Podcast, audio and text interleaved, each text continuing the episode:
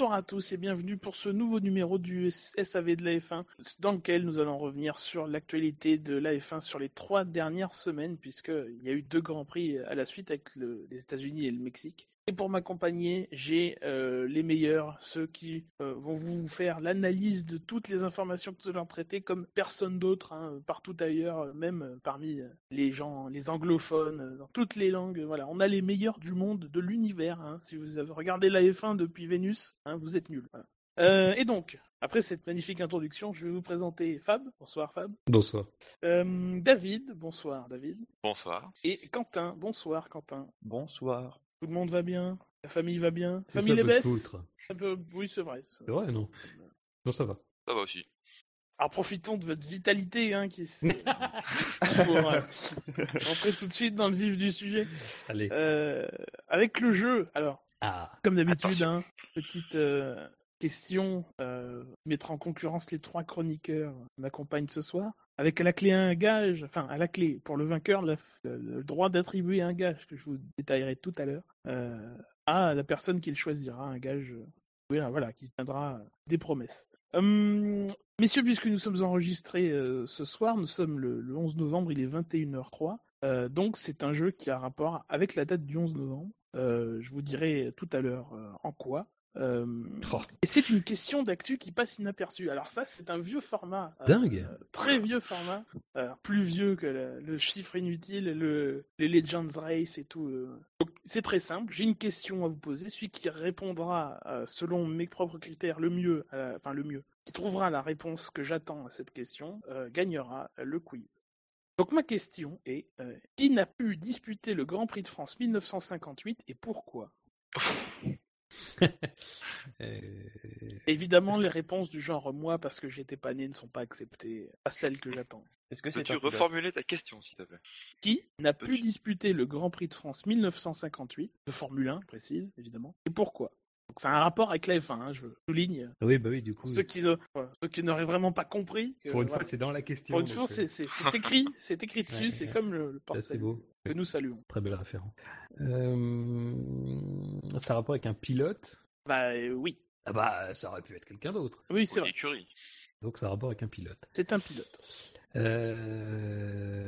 Euh... Est-ce que c'était un pilote champion du monde? Mais Ah. je- après, j'irai plus dans le détail de, de qui c'est quoi. Va falloir. Oui, bien sûr. Creuser bien sûr, le- c'est- C'est de bonne guerre. Il y aura un moment où je dirais, je peux pas répondre. Mais non, c'était pas un champion du monde. Ouf. C'est un- Non, je sais pas. Euh... Donc faut trouver qui et pourquoi d'elle. Alors. Oui. Euh... En 58, en 58. Est-ce que sa nationalité a une importance? Non. Il avait poney? Et je ne sais pas, je n'ai pas son C'est emploi pas du très temps. loin. C'est bon. Non, mais un peu de sérieux, s'il vous plaît. Euh... 58. Et pas un champion du monde. Alors, euh, est-ce que c'est une personne qui avait déjà participé à des grands prix auparavant? Oui. En tout cas, c'est quelqu'un qui avait déjà pris, euh, Et qui, a euh, déjà, qui a déjà été engagé. euh, Est-ce que dans le fait que cette personne participe pas au Grand Prix, c'est lié à blessure Non, ça n'a rien de, de, de- Pas un problème de santé. Est-ce que c'est plutôt politique? Oh non, non, pas dire que ce soit politique. euh, Bah, La date me perturbe beaucoup quand même. hein. 58. euh, Ah, c'est c'est l'histoire. Ah, oui. euh, Pourquoi il pourrait pas participer? Est-ce que ça a rapport avec euh, une situation euh, juridique? Euh, non, non. Ah merde alors. Ce n'était donc pas Guido van der rapport Garde. avec, euh, Ah, ça n'était pas Guido van der Garde, effectivement. Déjà. Euh, Pour ça, tu as une passe décisive. Ça me rappelle quelque chose. Euh, après ce Grand Prix, il en a participé à d'autres. Oui. Est-ce que c'est lié à son écurie? Euh, non. En même temps, si tu nous demandes pourquoi, c'est que la raison doit quand même être particulière par rapport. Ah oui, oui, bien sûr. Il n'aimait pas la gastronomie française. Je pense que c'est un cas unique. N'a rien de culinaire. T'as un rapport avec une loi, un texte. euh, Non, non, je sais pas, c'est pas juridique. J'aurais mis ça dans juridique si ça avait été Ouais, ouais, c'est pas faux. Ça peut, ça peut, ça peut s'envisager Est-ce que- de cette manière-là. Est-ce que s'il avait voulu, il aurait pu participer? Ah, il- ce- cette personne voulait participer. Donc ça, c'est une raison extérieure qui l'a empêché. Ah, extérieur, euh, qu'est-ce que t'appelles extérieur? Bah, une autre personne, euh, ouais. Ah oui, par défaut, oui. C'est ce pas de sa faute s'il a pas participé. Ce qui m'intrigue, c'est que quand on t'a dit il, t'as corrigé en sept personnes. Et donc? Donc ce fille. serait une femme, donc ce Femme. serait forcément euh, des, des Philippis. Alors, on parle de Maria Teresa de Philippis, dont c'est l'anniversaire aujourd'hui. Elle fête ses 89 ans. Donc maintenant, pourquoi? Pourquoi alors? Là, effectivement, dans d'autres émissions, émissions, tu aurais une passe décisive. Très bonne déduction au passage.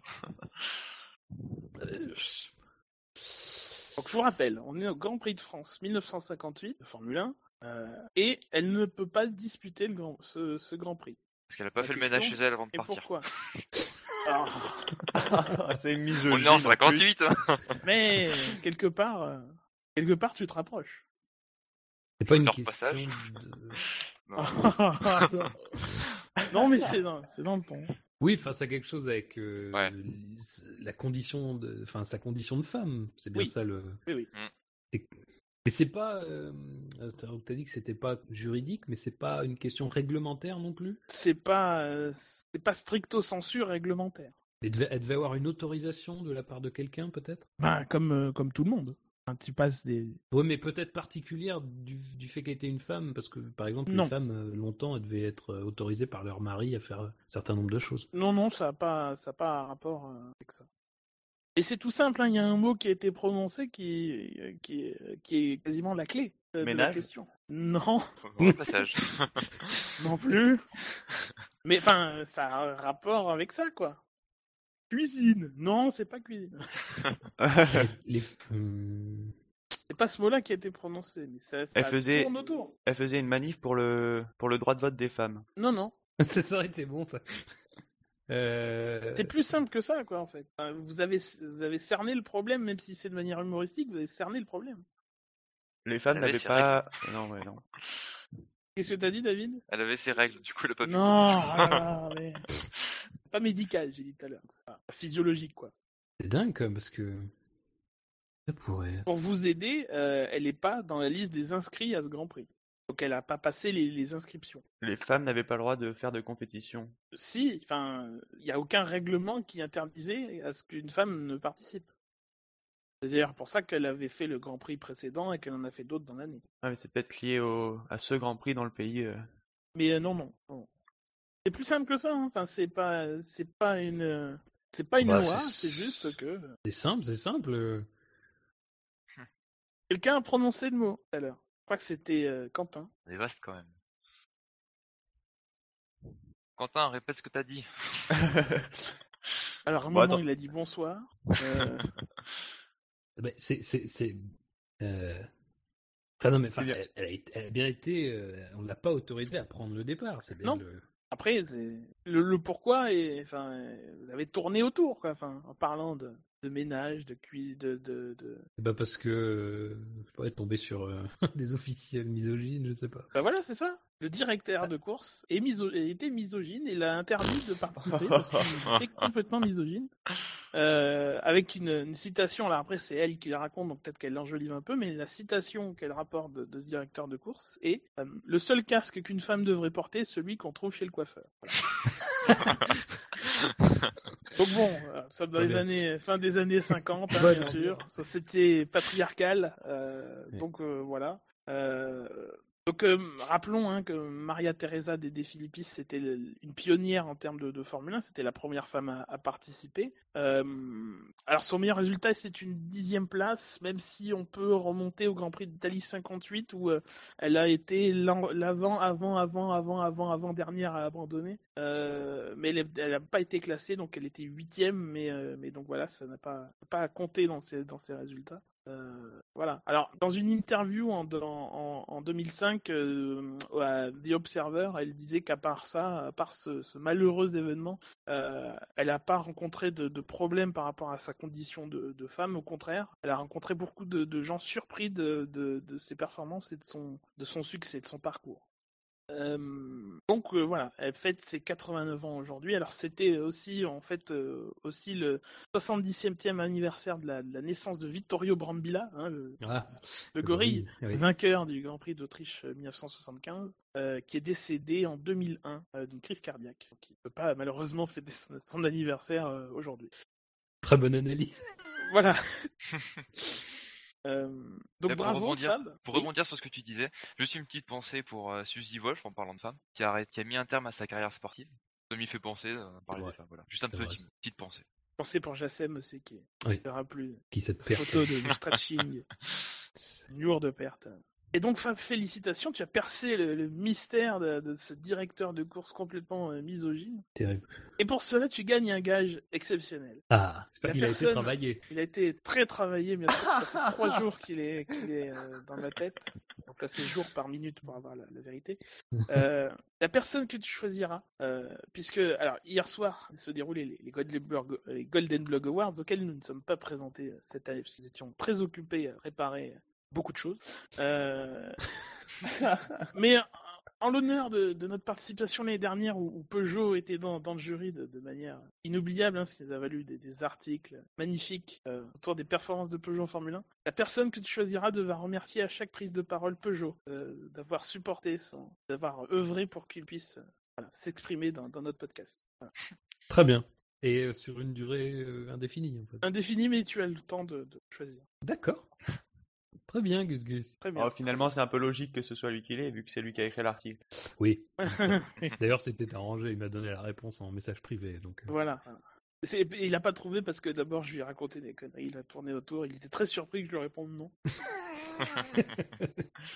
Messieurs, passons tout de suite dans le vif de l'émission. Euh, alors avant tout, euh, je rappelle euh, que certaines informations ont déjà été abordées dans les émissions des, qualifications, notamment tout ce qui est transfert autour des confirmations de, Julian Palmer et de et d'Esteban Gu- Gutiérrez respectivement chez Lotus et As. Euh, donc ce sont des, sujets euh, dont on ne parlera pas euh, lors de cette émission, tout comme la reconduction du contrat de Canal Plus pour deux ans. Voilà, je vous rapporte à, à ces émissions des États-Unis et du Mexique. Malgré tout, il y a des dossiers en cours qui continuent, à commencer par l'histoire autour de la FIA et des moteurs indépendants. Alors, on avait appris que euh, la FIA, en concertation avec la FOM, allait lancer un appel d'offres pour trouver un fournisseur de moteurs indépendants, du type Cosworth, Silmore, etc. Euh, ce qui n'était pas une information encore officielle, mais qui était une information très sérieuse. Euh, le, fait est que nous avons appris par la FIA elle-même, par un communiqué, davantage de détails sur cette affaire. Très simplement, je vais vous lire une partie de ce, communiqué, alors qui commence par euh, un récapitulatif de ce qu'a fait la FIA ces dernières années pour essayer euh, d'endiguer la hausse des coûts, hein, euh, sans grand succès. Et donc ce communiqué euh, stipule que euh, lors de la dernière réunion du groupe stratégique, la FIA, en accord avec la FOM, a proposé le principe de la fixation d'un prix maximum du moteur et de la boîte de vitesse pour les écuries clientes. Ces mesures ont été soumises au vote et adoptées à une large majorité. Alors si je puis me permettre un commentaire, évidemment si la FIA et la FOM se mettent d'accord, la majorité dont il parle est effectivement au minimum des deux tiers, puisque dans le groupe stratégique, la FIA et la FOM ont chacune 6 votes euh, sur les 18 qui composent l'ensemble du groupe. Je reprends euh, la lecture. Ferrari a néanmoins décidé de s'y opposer, d'exercer le droit de veto qui lui est reconnu de longue date par les accords régissant la gouvernance de la Formule 1. Dans l'intérêt du championnat, la FIA, a choisi de ne pas contester juridiquement cette mise en œuvre de son droit de veto par Ferrari. En conséquence, la FIA va lancer une consultation auprès de l'ensemble des acteurs en vue de l'éventuelle introduction d'un moteur client qui serait disponible à partir de 2017. À l'issue de, cette consultation, un appel d'offres pour ce futur moteur client dont le coût sera nettement inférieur à l'actuelle motorisation pourrait être décidé. Euh, voilà, euh, grosso modo ce qu'il en est. Alors, euh, les indiscrétions indiquent, comme on avait pu le dire dans certaines émissions précédentes, il s'agirait d'un moteur V6 2 litres 2 biturbo, étrangement de même spécification, en tout cas sur ces points, que les moteurs utilisés actuellement en IndyCar, auquel serait adjoint effectivement une partie hybride pour coller à l'image verte que veut véhiculer la F1. Donc euh, évidemment tout ça a euh, provoqué des réactions de la part de, de Ferrari, avec euh, par exemple Maurizio Arrivabene qui, euh, qui a indiqué que Ferrari a utilisé, je cite, son veto en conformité avec le droit commercial légitime de, de, de commercer en tant que motoriste. Donc grosso modo, il défend la liberté de, son entreprise de fixer ses prix de vente. Soutenu par Matt Chen. Et Marchionnet, oui aussi, qui euh, dit qu'il considère, je cite, le fait que la FIA et que la FOM euh, puissent transmettre aux motoristes l'o- l'obligation et la responsabilité économique du financement de leurs moteurs, des moteurs des autres écuries, pardon, comme un concept obscène. Avec une autre déclaration un peu croustillante qui dit que les prix dont on parle ne couvrent même pas les bougies. que- Il est bon. Donc bon, tout ce qui était du euh, moteur indépendant, on avait déjà pu l'évoquer. Maintenant, le nouvel élément, élément pardon, c'est euh, le veto de Ferrari. Alors là, je vous demande votre avis sur la, question. Mm, bah, en plus, on a eu euh, Jean Todt qui est un petit peu parce que c'est vrai que ce droit de veto, c'est quelque chose qui existe effectivement, euh, qu'on voit pas à l'œuvre très souvent. Euh, là, pour le coup, ça a été clairement expliqué par la FIA que c'était Ferrari qui, avait posé son veto. Euh, quand ils disent qu'ils vont pas contester en justice, c'est parce que ce veto, il est adjoint hein, de conditions. Alors apparemment, ça date de 2013, il aurait été un peu, comment dire, durci, précisé. C'est-à-dire que le veto devrait euh, être en rapport avec quelque chose qui va véritablement, peut potentiellement toucher les intérêts commerciaux de Ferrari. Euh, bon là, apparemment, euh, la FIA ne cherche pas à vraiment creuser sur ce dossier. Même si bon, on peut, on peut quand même sur le raisonnement de Ferrari, je pense qu'on peut être assez d'accord sur leur sur leur raisonnement. Après sur la question du droit de veto, ça c'est quelque chose d'historique. Malheureusement, ça on peut questionner, mais euh, il y a d'ailleurs une déclaration, je, je me permets de, de, de, de la lire, de Christian Horner non, de, de Jean Todd. Euh, alors, je l'ai pas sous les yeux, mais en gros, il disait euh, de toute façon, euh, les détenteurs des droits commerciaux étaient d'accord pour ce droit de veto, les écuries étaient toutes d'accord, donc Oui. je m'y suis pas opposé, ça aurait fait bizarre. Donc, je trouve que ça résume assez bien euh, la, la, la gouvernance de Jean Todd. Il va pas s'opposer à une majorité, évidemment, parce que ça ferait bizarre. Oui, parce que c'est. bon, je parlais de Christian Horner et Christian Horner a confirmé qu'effectivement, à son avis, à son sens, c'est Ouais. bien pour la F1 que Ferrari ait, ait un droit de veto. Ouais. Mais après, moi, sur le droit de veto en lui-même, pff, ça me semble logique. De toute façon, euh, cette proposition, ça quand même, ça ressemble pour moi à de la provocation, euh, parce qu'il est évident que on peut pas faire ça. C'est pas possible. On est sur une technologie qui coûte cher. On est sur une technologie qu'il faut rentabiliser de la part des fournisseurs. À mon avis, ça c'était surtout un espèce de, petit joujou euh, pour euh, une mini forme de pression d'une certaine manière, mais ça n'a pas tenu très longtemps. Euh, pour le vrai dossier qui sera le, voteur standard, où là il y aura vraiment un, enjeu, enfin il y a visiblement déjà un enjeu assez important. Donc ce droit de veto, bon, c'est- pas, vraiment, c'est pas surprenant du tout quoi. Ah, du coup, toi, tu vois le truc inverse de ce que beaucoup disent, le- c'est la première proposition sur la réduction des coûts comme un coup de semonce pour avoir une discussion un peu plus, euh, plus dure, sur un sujet plus, euh, qui va plus loin. Ouais, ouais. Après, non mais après, c'est l'analyse- très personnel comme. euh, Ouais, ouais, ouais, ouais, bien sûr. Parce que l'analyse globale que beaucoup en font, c'est l'inverse. C'est-à-dire que la, la proposition coup de poing de mettre un moteur indépendant, c'est pour revenir sur la question Oui, du coût non, des mais je. Mais pense que ça, toutes ces propositions se nourrissent. euh, Il y a, il y a- il y a cette même idée. euh, Il y a cette même idée. Enfin, on voit bien qu'on attaque sur deux fronts. Euh, bon, personnellement, je sais pas lequel des deux est le plus avancé. J'ai le sentiment qu'il y a une, il y a une possibilité. Le truc, c'est qu'à partir du moment où Ferrari pose un veto. euh, sur la sur la question de la réduction des prix, euh, ça pose aussi quand même un, problème, c'est que va falloir y aller à tâtons parce que Ferrari a déjà utilisé la la- l'arme ultime qu'elle a. Euh, on peut envisager qu'elle peut elle puisse l'utiliser à nouveau. Enfin, à moins que le communiqué de la, de la FIA, c'est une façon de dire, eh ben bon, alors là cette fois-ci on va pas aller en justice, mais par contre, il faudra peut-être pas trop pousser sur les refus parce que la prochaine fois on pourra se réserver ce droit. À mon avis, ça reste toujours un risque parce qu'une procédure en justice, surtout dans ces cas-là. Bon, ça peut être longuet. Euh, donc je sais pas. Euh, oui, moi je pense que la proposition du moteur standard est pas. Enfin, je dis pas qu'elle a un avenir, mais je dis qu'elle est peut-être plus. euh, elle a peut-être plus de corps aujourd'hui. Je suis plutôt d'accord avec ce qu'a dit Fab.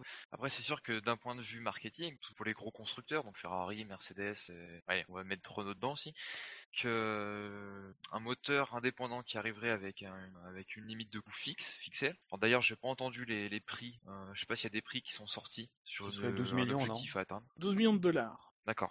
Euh, c'est vrai que sur les moteurs actuels. Euh, Hmm. ce, ce qui est cherché avec ce moteur indépendant, c'est que ça tourne autour des 6 ou 7 millions de dollars.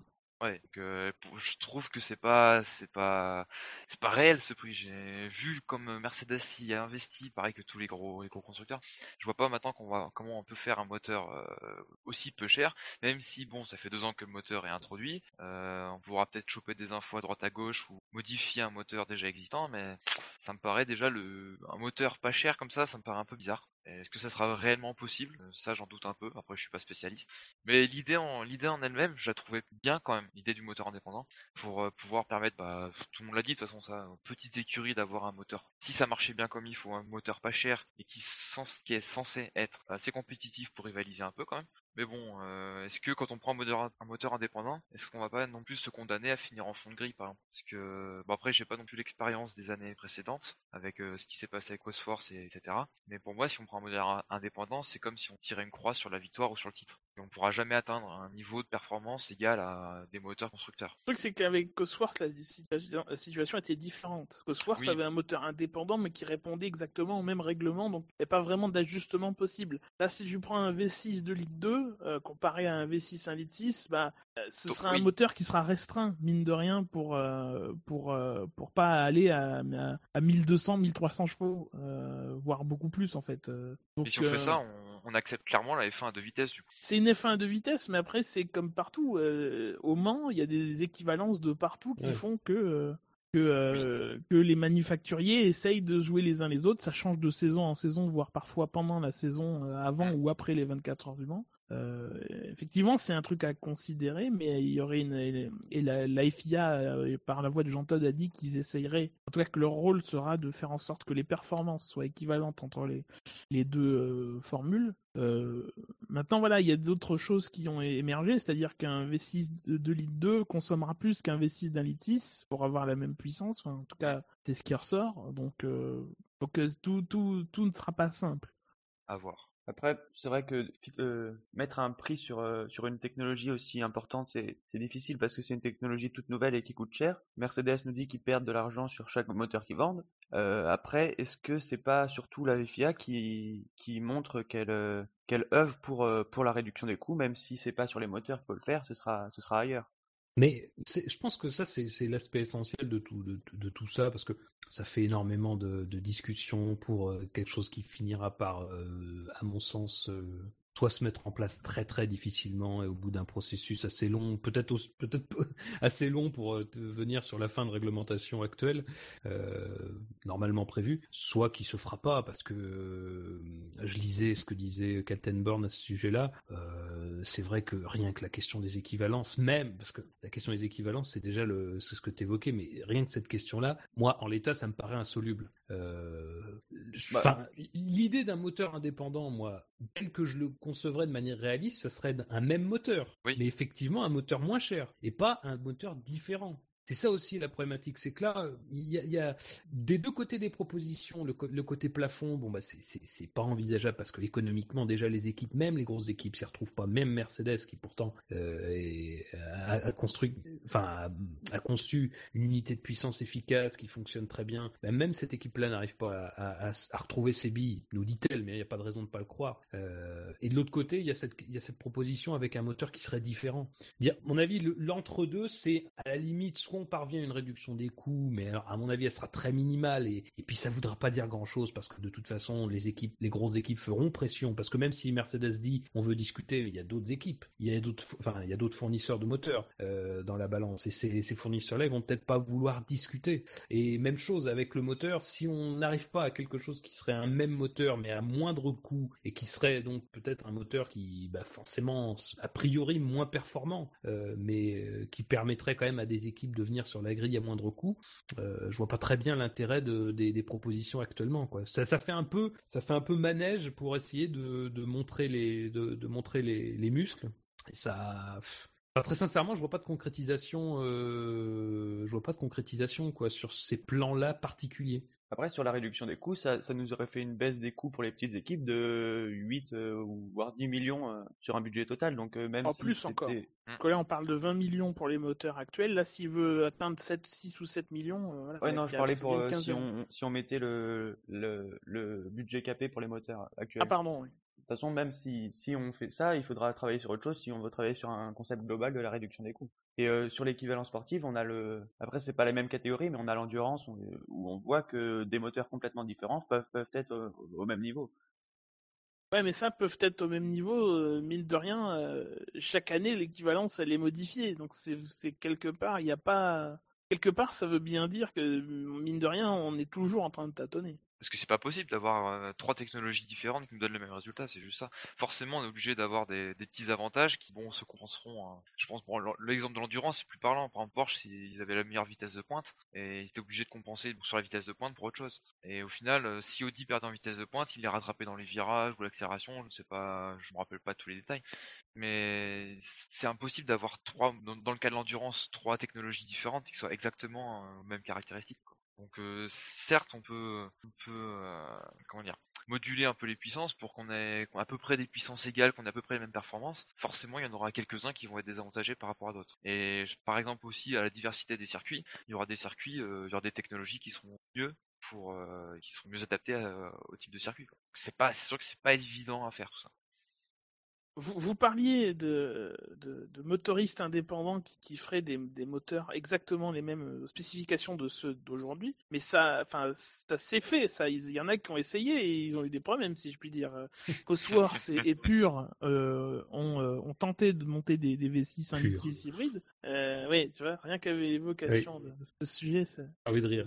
oui. Euh, ils ont essayé de monter ça, mais le problème c'est que eux n'ont pas la capi- la- les capacités d'investissement des grands groupes automobiles et, et surtout eux ne peuvent ne peuvent pas se permettre de vendre leurs moteurs à perte, alors que quand, quand Mercedes dit qu'ils vendent à perte, en fait ils répercutent leurs pertes sur euh, passent en, euh, en, en, en image marketing sur le Ouais. fait que Williams ou Force India fassent des podiums ou eux-mêmes d'ailleurs fassent des podiums avec un moteur Mercedes. Donc euh, un motoriste indépendant euh, doit lui faire des profits avec son moteur. Donc il- c'est la problématique inverse quoi. Si un motoriste Oui, indépendant non, mais- avait mis autant d'argent que Mercedes, ils auraient vendu leur moteur plus cher. Donc c'est ça qui est un peu étrange. En tout cas là, enfin, non, c'est pas étrange, mais du coup c'est ça qui pousse la FIA à avoir un moteur moins complexe et plus, plus facile à, à faire quoi. Dont, dont, dont on pourrait euh, tirer éventuellement 1500 ou je sais pas combien de chevaux et qui serait euh, un moteur simple, plus simple que ce, que ce actuellement Mhm. qui nécessite pas beaucoup de recherche et de développement. Après, est-ce que ça existe déjà dans une autre série mondiale? Je n'ai pas d'exemple en tête, un moteur indépendant qui, ouais, un constructeur indépendant qui rivalise avec les autres constructeurs, euh, les gros Bah, constructeurs. C'est-à-dire que la F1 est un peu seule dans le, dans le côté, euh, avec euh, Le Mans évidemment et la Formule 1, mais dans le côté de discipline avec le, dé- où le développement technique est ouvert. Oui. Bah, dans le moto GP, il n'y a pas euh, aussi des motos qui ont des, des moteurs un peu moins euh, d'une réglementation différente, du moins. Non, ils ont droit plus ont de Plus d'essence. d'essence embarquée euh, et, Ouais. ouais. et un pneu. Ouais, c'est même, ils ajustent même sur les, les, les pneus. Donc, euh. Mais mine de rien, c'est une sous-catégorie, quoi. C'est un, c'est un GP1, quoi. Enfin, Oui, c'est un championnat à part, quoi. Un moto 1, que- grosso Open. modo. Open, oui. Mais jamais ils rivaliseront avec les motos d'usine. Mais, la Formule 1 a connu à peu près ça. Alors évidemment, c'était pas tout à fait le même contexte. On était, on est bien loin de, la réglementation actuelle. Dans les, années 70, euh, quand Cosforce fournissait la plupart des équipes du plateau, il n'avait pas d'équipe euh, attitrée. Enfin, c'était de la fourniture moteur simple. Alors évidemment, la comparaison s'arrête là parce qu'il fournissait tellement d'équipes. Je pense qu'il y avait que Ferrari qui devait pas avoir un Cosworth à l'époque que de toute façon, euh, ils devaient retrouver leur bille quelque part. Puis c'était voilà évidemment une technologie bien moins complexe, euh, puis qui a tenu surtout des années. Euh, mais voilà, enfin c'est puis enfin comme tu dis, Gus, c'est quand même assez euh, c'est assez inédit. Mais tout, enfin il y C'est ce qui arrive quand on donne les clés au, au, euh, au groupe industriel, quoi. Enfin, Ouais. déjà, ils peuvent partir ou revenir quand ils veulent, et, et, et voilà, là, ils ont la main mise sur le marché. Personne, aucun acteur indépendant ne peut venir comme ça, donc, donc voilà, c'est, on est, c'est, en fait, c'est trop tard. Enfin, c'est, on aurait dû y penser avant, quoi. Enfin, le- la technologie fait que c'est prohibitif pour un, pour un nouvel, pour quelqu'un d'indépendant de, d'arriver. Après, Alors, il tout parlait ça- de, pour, oui. euh, pour l'équivalent sportif, il parlait de, de jouer sur le refuel, mais euh, à mon avis, ça c'est impossible à faire. Ça, ça- ça voudrait dire qu'il y aurait des voitures beaucoup plus rapides en début de course, qui reprendraient de l'essence après euh, pendant- au milieu de la course et, euh, et qui reperdraient du rythme et qui regagneraient après. Euh. Donc l'équivalent sportif, en fait, elle serait sur, un- sur la durée totale peut-être de la course, mais pas sur euh, les moments de la course, euh, comme au départ par exemple. Il partirait avec le plein, enfin j'imagine qu'il mais avec plus de plus d'essence. Enfin tout ça est encore voilà en discussion et d'ailleurs euh, il faudra que ça passe par le, groupe le groupe stratégique. Alors à l'heure actuelle dans la page du site de la FIA qui répertorie les appels d'offres pour l'instant c'est pas un appel d'offres qui est lancé c'est loin de l'être puisqu'il faudra que ça passe malgré tout par toutes les étapes euh, euh, législatives de, de la F1 à commencer par le, groupe stratégique. Alors on rappelle une nouvelle fois euh, une énième fois que euh, donc au groupe stratégique il y a 18 18 droits de vote 6 pour la FIA 6 pour pour la FOM et 6 pour chacune des écuries qui en font partie, donc les 5 écuries dites historiques, euh, McLaren, Ferrari, Williams, Mercedes, Red Bull, et euh, la mieux classée des autres, donc euh, à l'heure actuelle Force India, qu'il restera l'année prochaine a priori. Euh, sachant qu'ensuite, il y a vient la commission F1 dont on a entreaperçu sur le motorsport.com euh, la composition des votes, et ça c'était très intéressant parce que Ouais. c'était quelque chose qui n'était pas euh, su. Alors, il y a 26 votes dans cette commission F1, 12 pour les écuries, ce qui est une petite subtilité puisque il y a 10 écuries. Alors, ce qui se passe, c'est que les deux votes restants vont à la proposition, à la majorité. Donc, donc, donc voilà. Enfin, grosso modo, ça change pas grand-chose finalement euh, à l'issue d'un d'un vote. En tout cas, ça change. euh, Sur la globalité, ça peut changer beaucoup. Si, parce que c'est sur le nombre de voix qui compte au total. euh, deux voix en plus, ça peut les permettre de faire basculer. Oui, mais c'est la proposition qui est déjà devant qui prend deux voix en plus. Donc Oui, oui, bien sûr. Il n'y a pas trois choix en fait, c'est oui ou non. Et donc si oui est déjà devant, rajouter deux votes en plus ou pas, euh, c'est la même chose. Ouais, mais Là, où ça oui peut jouer, c'est s'il y a des majorités Oui. à 70% ou pas. Euh, je sais, je- après, c'est pas, ça- c'était pas dit, mais voilà. 12 votes pour les écuries, donc. 8 votes pour les promoteurs de Grand Prix. 2 votes pour les sponsors. Un vote pour les motoristes. Un, un vote pour les pneumaticiens. Un vote pour la FOM et un vote pour la FIA, qui a donc un 26e du pouvoir dans, dans sa propre commission. c'est quand même, quand même sympa. Et donc après, il y a euh, le Conseil mondial. Alors là, le Conseil mondial, il y a plusieurs membres de la FIA qui en, qui en font partie, ainsi que, que Bernie Ecclestone, etc., etc. Ça, on connaissait déjà la, composition, même si bon, euh, c'est assez rare que le, Conseil mondial se pro- prononce contre des mesures déjà décidées par les commissions.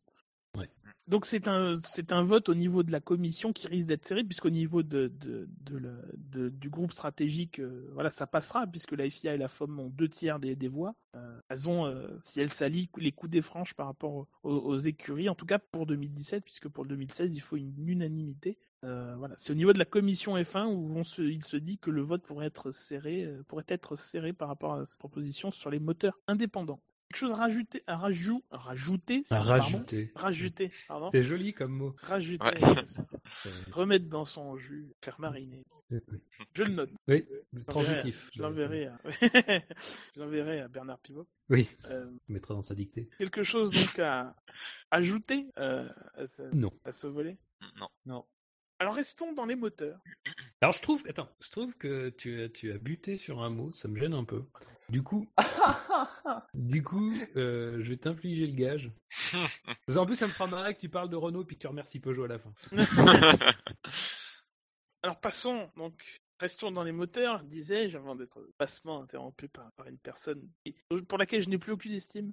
C'est dommage, euh, puisque nous- allons parler de Red Bull et de la saga Red Bull, dont on sait énormément de choses euh, après la publication d'un article d'Adam Cooper sur motorsport.com, un excellent article très intéressant, extrêmement passionnant, euh, pour lequel d'ailleurs je remercie Peugeot, évidemment, euh, sans lequel nous n'aurions pas cet article. Euh, puisqu'il retrace quasiment toute l'histoire euh, entre euh, Red Bull et Mercedes. Alors, ce qui s'est passé, euh, donc, c'est que, pour résumer, je vais essayer de vous résumer ça très rapidement. Ouais, être Cuscus, dur. raconte-nous une histoire.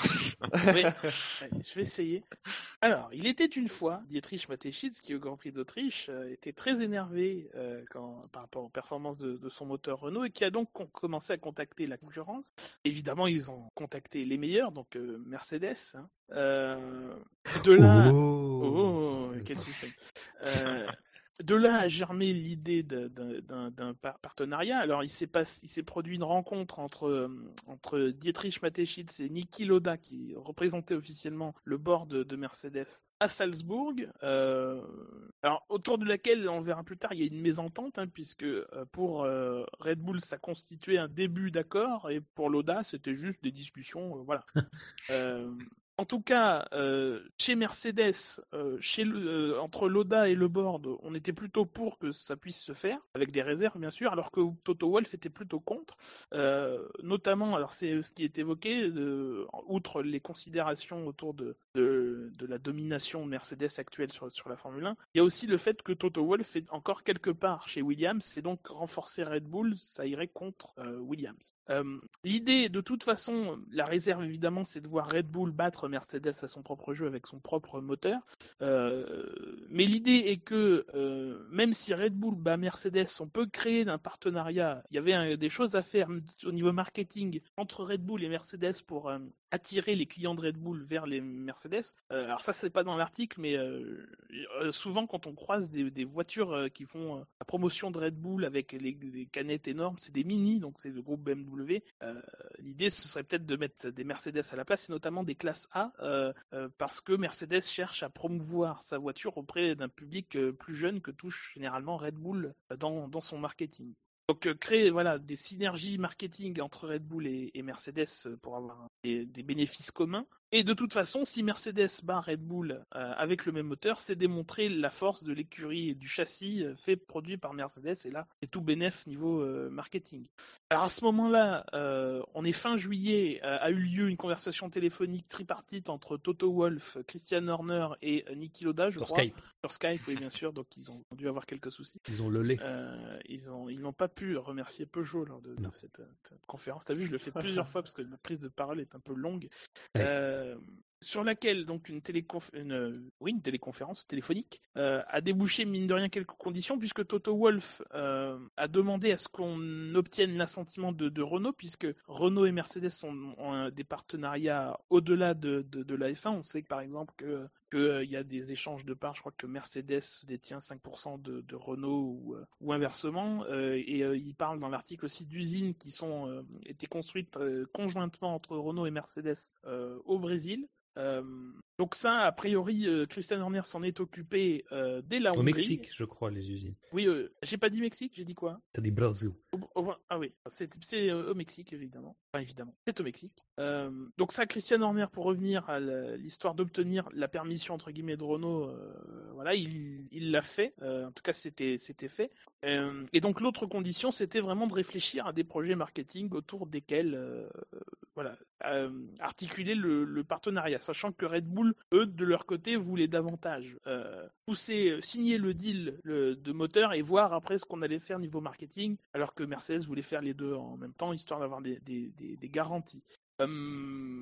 Sur ce, entre-temps, euh, Toto Wolff a rencontré euh, Martin Witterkorn, qui était, jusqu'à il n'y a pas longtemps, le euh, patron du groupe Volkswagen. Alors, ils se rencontrent souvent parce qu'évidemment, ils ont des, intérêts communs, en tout cas en sport automobile, au niveau du DTM. ils s'affrontent en DTM depuis, que le championnat a été recréé dans le début des années 2000.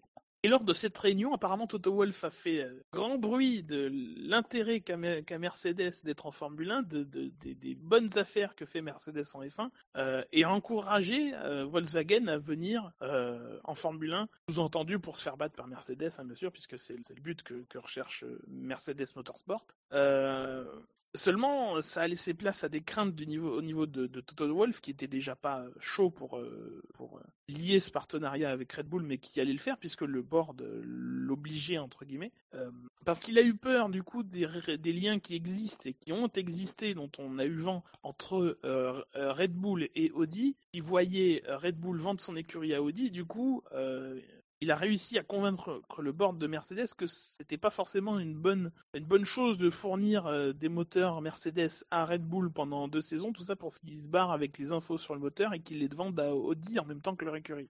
Euh, du coup, c'est là que s'est arrêtée l'affaire, grosso modo, et euh, arrivé que sont arrivées les négociations et la signature du deal avec Manor. Seulement, entre-temps, du coup, euh, Red Bull a, coupé les ponts un peu plus avec, avec Renault et s'est retrouvé un peu sur le, sur le carreau, quoi. Et comme Mercedes avait déjà quatre contrats de fourniture, ils étaient en droit de se dire, en tout cas par rapport avec les Stones, que eux, ils avaient fait la part de leur job en fournissant trois clients et en n'étant pas obligés d'aller plus loin. Voilà euh, ce qu'on a appris très succinctement, enfin très.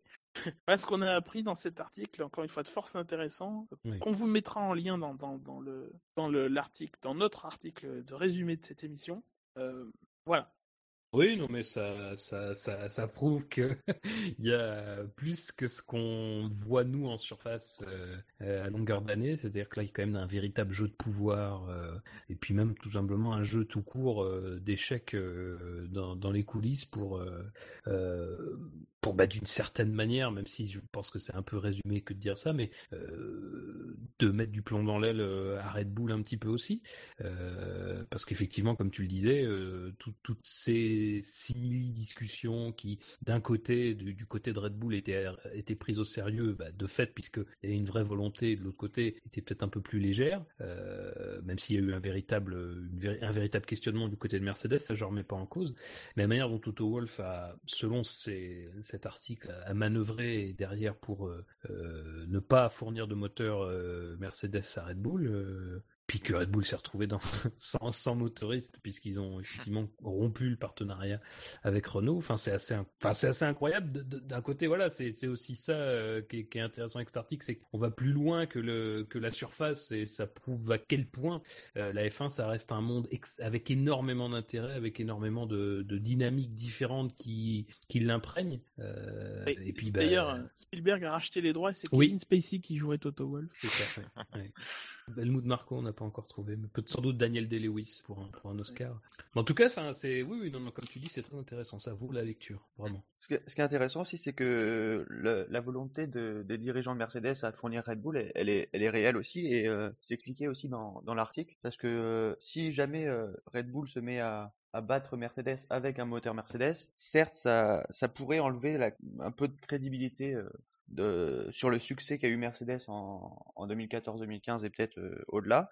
Euh, mais ça, ça, ce serait toujours le moteur Mercedes qui gagne. Et en termes d'image, c'est assez fort. D'autant plus qu'il pourrait y avoir un retour de Ferrari. Et si Mercedes n'arrive pas à tenir le rythme en termes de développement, avec les équipes techniques de Red Bull, s'ils arrivent à gagner avec le moteur Mercedes et à devancer Ferrari, ce serait toujours le, moteur Mercedes qui est, qui est devant les autres. Ouais c'est vrai qu'il n'y a pas grand chose à dire à part qu'il euh, y a beaucoup d'intrigues, puisque ça c'est de l'information brute. Maintenant, sur les trois dernières semaines, au niveau de Red Bull, on a entendu beaucoup de choses. Alors déjà, il y a eu l'histoire avec Honda, euh, qui euh, était prêt à fournir Red Bull. Red Bull avait pris contact avec Honda, parce qu'en même temps, bon, c'est pas non plus dans leur intérêt de ne pas prendre contact avec les personnes, avec tout le monde, hein, grosso modo. Ce à quoi Ron Dennis a dit non, merci, bonsoir, puisque voilà, là, c'est les trois semaines qui ont viennent de s'écouler, c'était les trois semaines du veto, hein, puisque apparemment Ron Dennis a ce pouvoir-là. Euh, alors on a aussi entendu. Euh... Pardon? Non, rien. Je remercie Peugeot de m'avoir interrompu. On a aussi entendu une histoire avec Ferrari qui reviendrait à la charge pour proposer un partenariat technique avec Red Bull. Alors ça, ça, ça ressemble plus, enfin, après, chacun vous, vous, vous, me le direz, mais moi, ça, pour moi, ça ressemble plus à la proposition de dernière minute juste pour se donner une bonne image, alors que les choses sont déjà faites, hein, puisque vous allez voir qu'a priori, on sait de ce qu'il en est. On a parlé aussi pour se rapprocher de la vérité, euh, enfin de la vérité, de ce qui devrait se faire, euh, d'un partage de la propriété intellectuelle du moteur Renault actuel, euh, et à chacun partirait en fait sur la même base pour développer des moteurs différents. Donc Renault de son côté tout seul et, euh, et Red Bull euh, avec Ilmor et Mario Elian donc du coup de leur côté. voilà, mais c'est quelque chose qui a été démenti par Mario Elian lui-même dans les colonnes d'Automotor Sport. Donc voilà. Euh, donc ce qui probablement devrait, arriver, c'est retour à la case départ, sans toucher les 20 000 pour Red Bull, puisque il resignerait euh, au moins un an avec, euh, Renault pour, pour 2016 tout en ayant moins de sponsoring, euh, de revenus de, de, partenariat avec Infinity et Total, et en voyant le prix qu'ils payent à Renault euh, augmenter, euh, et n'avoir éventuellement, si le partenariat est reconduit au-delà, plus du tout de, de partenariat avec Infinity et Total, donc de devoir retrouver des sponsors, de réinvestir de l'argent de toute façon. Bah oui.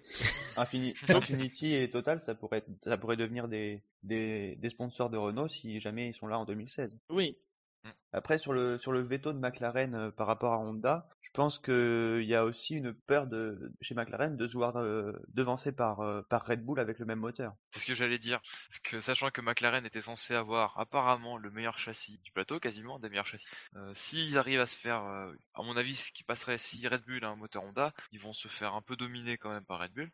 Et je pense que ça leur dérangerait grandement quand même McLaren alors qu'ils sont censés avoir un des meilleurs châssis du plateau. Après, euh, sur, sur la question du moteur Honda et de McLaren, euh, ça nous a toujours été vendu comme de toute façon un partenariat exclusif. Donc c'est logique que même si Honda a possiblement envie de fournir à Red Bull, parce que travailler, travailler avec Red Bull, pardon, c'est effectivement s'exposer à des, à des risques euh, en, matière d'image, mais c'est aussi euh, s'exposer à une chance de progresser, euh, quoi qu'on en dise.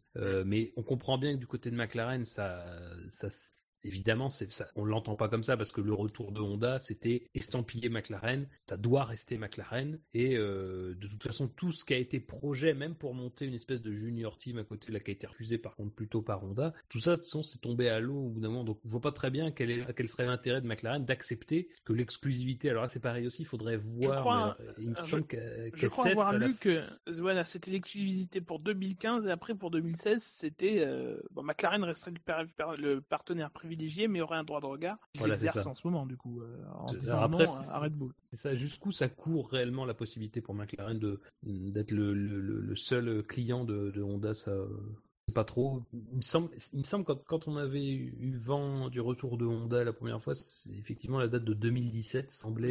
C'est euh, pas, c'est jamais clair. Ça n'a jamais été clair. Ouais, ça, ça, l'est toujours pas. On sait pas. Donc, euh, donc voilà. Mais bon, après de ce côté-là, enfin, c'est logique de la part de McLaren. Effectivement, il y a forcément une peur que Red Bull soit plus performante, mais il y a surtout un accord commercial, un accord de fourniture qui est, qui est, qui est ficelé de cette manière-là. Donc c'est pas étonnant. Et puis c'est de toute façon aussi, d'une certaine manière, même si on inverse la perspective, le raisonnement que tiennent, euh, que, que contenu Mercedes, euh, que, que tient Ferrari, même si soit dit. Alors c'est pareil, c'est Ferrari, il y a un problème de communication parce qu'effectivement Mar Marchione dit euh, dit non, mais on apprend un petit peu en parallèle que finalement il y a quand même des discussions qui, qui se poursuivent. C'est un peu étrange là aussi niveau communication. Enfin de toute façon, a priori effectivement la solution la plus raisonnable pour tout le monde, de toute façon celle peut-être qu'aurait dû être euh, envisagé dès le départ, c'est de rester forcément avec Renault. Euh, alors après, sous quelles conditions? On a aussi parlé d'un rebadgeage, euh, comme, ça, comme, ça, réglementairement parlant, on sait toujours pas si c'est possible. Moi, ça me semble compliqué. Parce que mine de rien, voilà, un manufacturier doit homologuer un seul moteur. bon, c'est tu rebadges un moteur, est-ce que c'est pas un manufacturier moteur différent? Tu, tu regardes les, les, les, résultats, c'est en 2001, c'est Acer qui est marqué comme le manufacturier du moteur de Prost. Quoi. Donc c'est pas. Merci d'ailleurs de rappeler ce bon souvenir. Oui, à l'époque où Peugeot a lâchement abandonné, que je remercie malgré que tout, je remercie. a lâchement abandonné euh, Prost. Après, euh, la question des moteurs, de la fourniture moteur, euh, l'année dernière, on pensait, enfin, même en début d'année, on pensait que c'était pas possible de fournir un moteur de l'année précédente. Finalement, on a vu que c'était très possible, qu'il n'y avait pas de barrière à ce type de fourniture-là. Donc, bon, je pense qu'un rebadgeage Enfin après, effectivement, ce sera quelque chose à travailler, mais enfin, effectivement, on s'oriente vers du Renault et puis bah comme comme Red Bull s'est beaucoup abusé à taper sur Renault, bah les conditions, c'est Renault qui aura l'avantage de toute façon. Et, euh, voilà. Euh, après, on pourra toujours dire que Mercedes a joué un jeu un petit peu un petit peu trouble dans dans cette affaire-là. C'est pas faux, euh, mais encore une fois, ceux qui ont mis le coup de pied à la fourmilière, c'est Red Bull et ils vont le payer, le payer au sens propre du terme. Donc euh, voilà, enfin, c'est quand même, ils vont, se retrouver dans une situation quand même assez absurde à avoir, démoli pendant pendant un an et demi quasiment leur partenaire moteur et euh, à se retrouver bah, à devoir le supplier de lui fournir, sinon euh, sinon ils vont ils vont devoir partir. mais ça prouve aussi, je pense c'est aussi ça le plus important, c'est que ça prouve aussi qu'il n'y a pas quand même une réelle volonté du côté de Red Bull de quitter la Formule 1. tout ce qu'on a pu entendre comme quoi oui, on a perdu l'amour pour la Formule 1, tout ça. La Formule 1 c'est quand même une drogue que Red Bull expérimente depuis les années 90, parce que c'est vrai que nous, on, voilà, on vit à l'époque de la grande Red Bull, celle qui a été euh, quadruple championne du monde, mais euh, Red Bull en Formule 1, c'est depuis les années 90, c'était le sponsor principal de l'écurie Sauber pendant un temps. Même euh, apparemment, enfin j'ai lu, je savais pas, c'est même un... Ah, comment on dit? Un actionnaire. Un actionnaire, Oui, oui, tout à fait. D'ailleurs, ils, ils, étaient partis quand ils avaient voulu imposer Bernoldi et, euh, et Peter Sauber avait lui euh, tenu à imposer Raikkonen et donc ils avaient quitté à ce moment-là Sauber. Quand on voit la suite, on se demande s'ils ont fait le bon choix. enfin voilà, non mais je veux dire, voilà, il y a quand même quelque chose qui, cette dernière semaine, c'est qu'on voit bien que Red Bull a pas envie de quitter la Formule 1. C'était déjà clair du côté de Toro Rosso, mais c'est encore plus clair aujourd'hui du côté de l'écurie mère et bon, finalement c'est ce qui va se passer, bah, c'est, c'est le mieux pour eux, mais voilà. ah oui Merde Saluons Gilles Verdès, qu'on ne remercie pas. Et Peugeot, Saluons Jackie au passage. Ah bon Ah oui, on le salue, oui. Mais c'est pareil, pour revenir là-dessus, euh, Red Bull dans le futur ça va donner quoi? Parce que là ils vont signer, allez on suppose qu'ils signent un contrat pour l'année prochaine avec Renault, mais fin de saison prochaine il se passe quoi encore? Est-ce qu'ils vont encore re-signer avec Renault euh, Est-ce que d'ici là Mercedes, Ferrari ils auront sûrement pas changé d'avis sur la fourni- pour fournir ou non Red Bull euh, L'année prochaine on va avoir la même question à se reposer. Et ça dépend, hein. enfin, enfin, il pourrait re-signer plusieurs années, même si pour l'instant on ne sait pas, mais il pourrait déjà, d'ores et déjà, signer plusieurs années avec Renault. Ouais. Renault qui mettrait, mine de rien, enfin, qui reviendrait en force avec son écurie et qui, euh, qui remettrait plus de moyens, qui en aurait plus déjà euh, en récoltant euh, plus d'argent déjà de sa fourniture avec Red Bull, en ayant euh, un statut privilégié avec la FOM, Ouais. euh, etc., etc., quoi. Et qui mettrait, je pense, plus de billes même d'elle-même. Puis, puis Renault, voilà. c'est c'est quand même particulier ce qui se passe avec Renault, parce que sur le plan sportif, c'est désastreux. Mais sur le plan de l'image, c'est pas si désastreux tout ce qui s'est passé sur ces, sur ces deux années. Parce que, à, mon sens, le, le, le négatif et le positif euh, du fait de leur performance sportive et du fait de la bisbille avec Red Bull, ça s'équilibre un petit peu. Je trouve qu'ils sortent plus indemnes de ces, de, de, de ces années euh, sur le plan de la crédibilité. Je dis ça, c'est un, un ressenti, mais que par exemple Honda, qui a vraiment du mal dans tous les compartiments, euh, paradoxalement, le- l'affaire Red Bull et surtout la manière dont ça devrait se conclure, ça va les renforcer d'une certaine manière. Même si sur le plan sportif, ça aura été une année difficile. C'est ce qui est intéressant avec Renault et de toute façon, je pense que la problématique autour de Red Bull, ça sera toujours la même, c'est-à-dire que on aura toujours Ferrari et Mercedes et potentiellement Honda, mais enfin en tout cas Ferrari et Mercedes, ceux qui sont les mieux, enfin les plus en pointe sur cette technologie euh, V6 turbo hybride, euh, qui vont se retrouver avec le même questionnement à chaque fois. Donc je vois pas très bien pourquoi d'une année sur l'autre ça changerait. Encore on me dirait Red Bull euh, 125 ans revient, là à ce moment-là on peut se demander si euh, il n'y a pas de problème à fournir un moteur, mais ça sera toujours Red Bull, ça sera toujours avec des moyens sans doute un peu un peu moindres. Enfin, ça sera toujours Red Bull. Euh, la question de la fourniture moteur, pour moi, elle reste au même point, c'est-à-dire que c'est toujours fournir un moteur performant à une équipe qui peut être très performante. Donc, euh, à mon avis, le, le, le deal, enfin. On ne sait pas, mais je pense que ce sera plusieurs années avec Renault, euh, sans doute peut-être ficelé différemment que, que précédemment, mais voilà. Que moi, l'impression que ça me donne, c'est qu'ils vont ficeler un contrat avec. C'est que mon impression. L'impression, c'est qu'ils vont ficeler un contrat pour l'année prochaine, un peu à la va-vite, parce qu'il faut quand même commencer à bosser pour l'année prochaine et euh, être serein pour l'année prochaine. Et c'est mon impression, comme si c'était que pour un an, et après on verra l'année prochaine comment ça se passe. C'est mon impression à moi. Après, c'est sûr qu'ils vont sûrement commencer à négocier pour les années suivantes, mais j'en suis pas convaincu pour l'instant. Après, de toute façon, même en cas de retour de, de l'écurie Renault, au début, ce sera sur Red Bull qu'il faudra compter, à mon avis, pour les, pour les meilleures performances du moteur. Le développement de la Lotus, si jamais c'est repris pour l'année prochaine, ça va être un peu compliqué. D'ailleurs, en parlant de développement, il y a Red Bull qui aurait construit quatre versions de- du châssis de la Red Bull de, de 2016. Ouais, une avec des pédales, euh, il Hmm. paraît. Enfin, les courses à savon. courses de caisse à savon, pardon. C'est la base.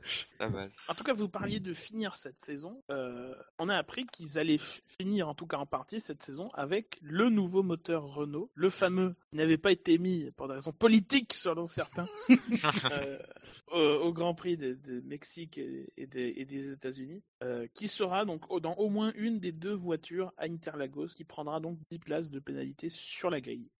Normalement, c'est bien parti pour être Ricardo et peut-être euh, Gviat qu'on va lui monter le, nouveau moteur euh, le samedi. Et euh, apparemment, Toro Rosso ne l'aurait pas parce que Non, Toro Rosso on a annoncé d'ores et déjà qu'ils l'auront pas cette année, ils le mettront pas.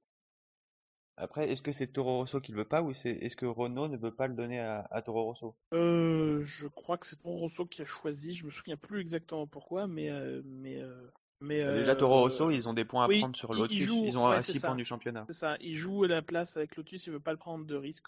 Ils veulent pas prendre de risque en termes de fiabilité.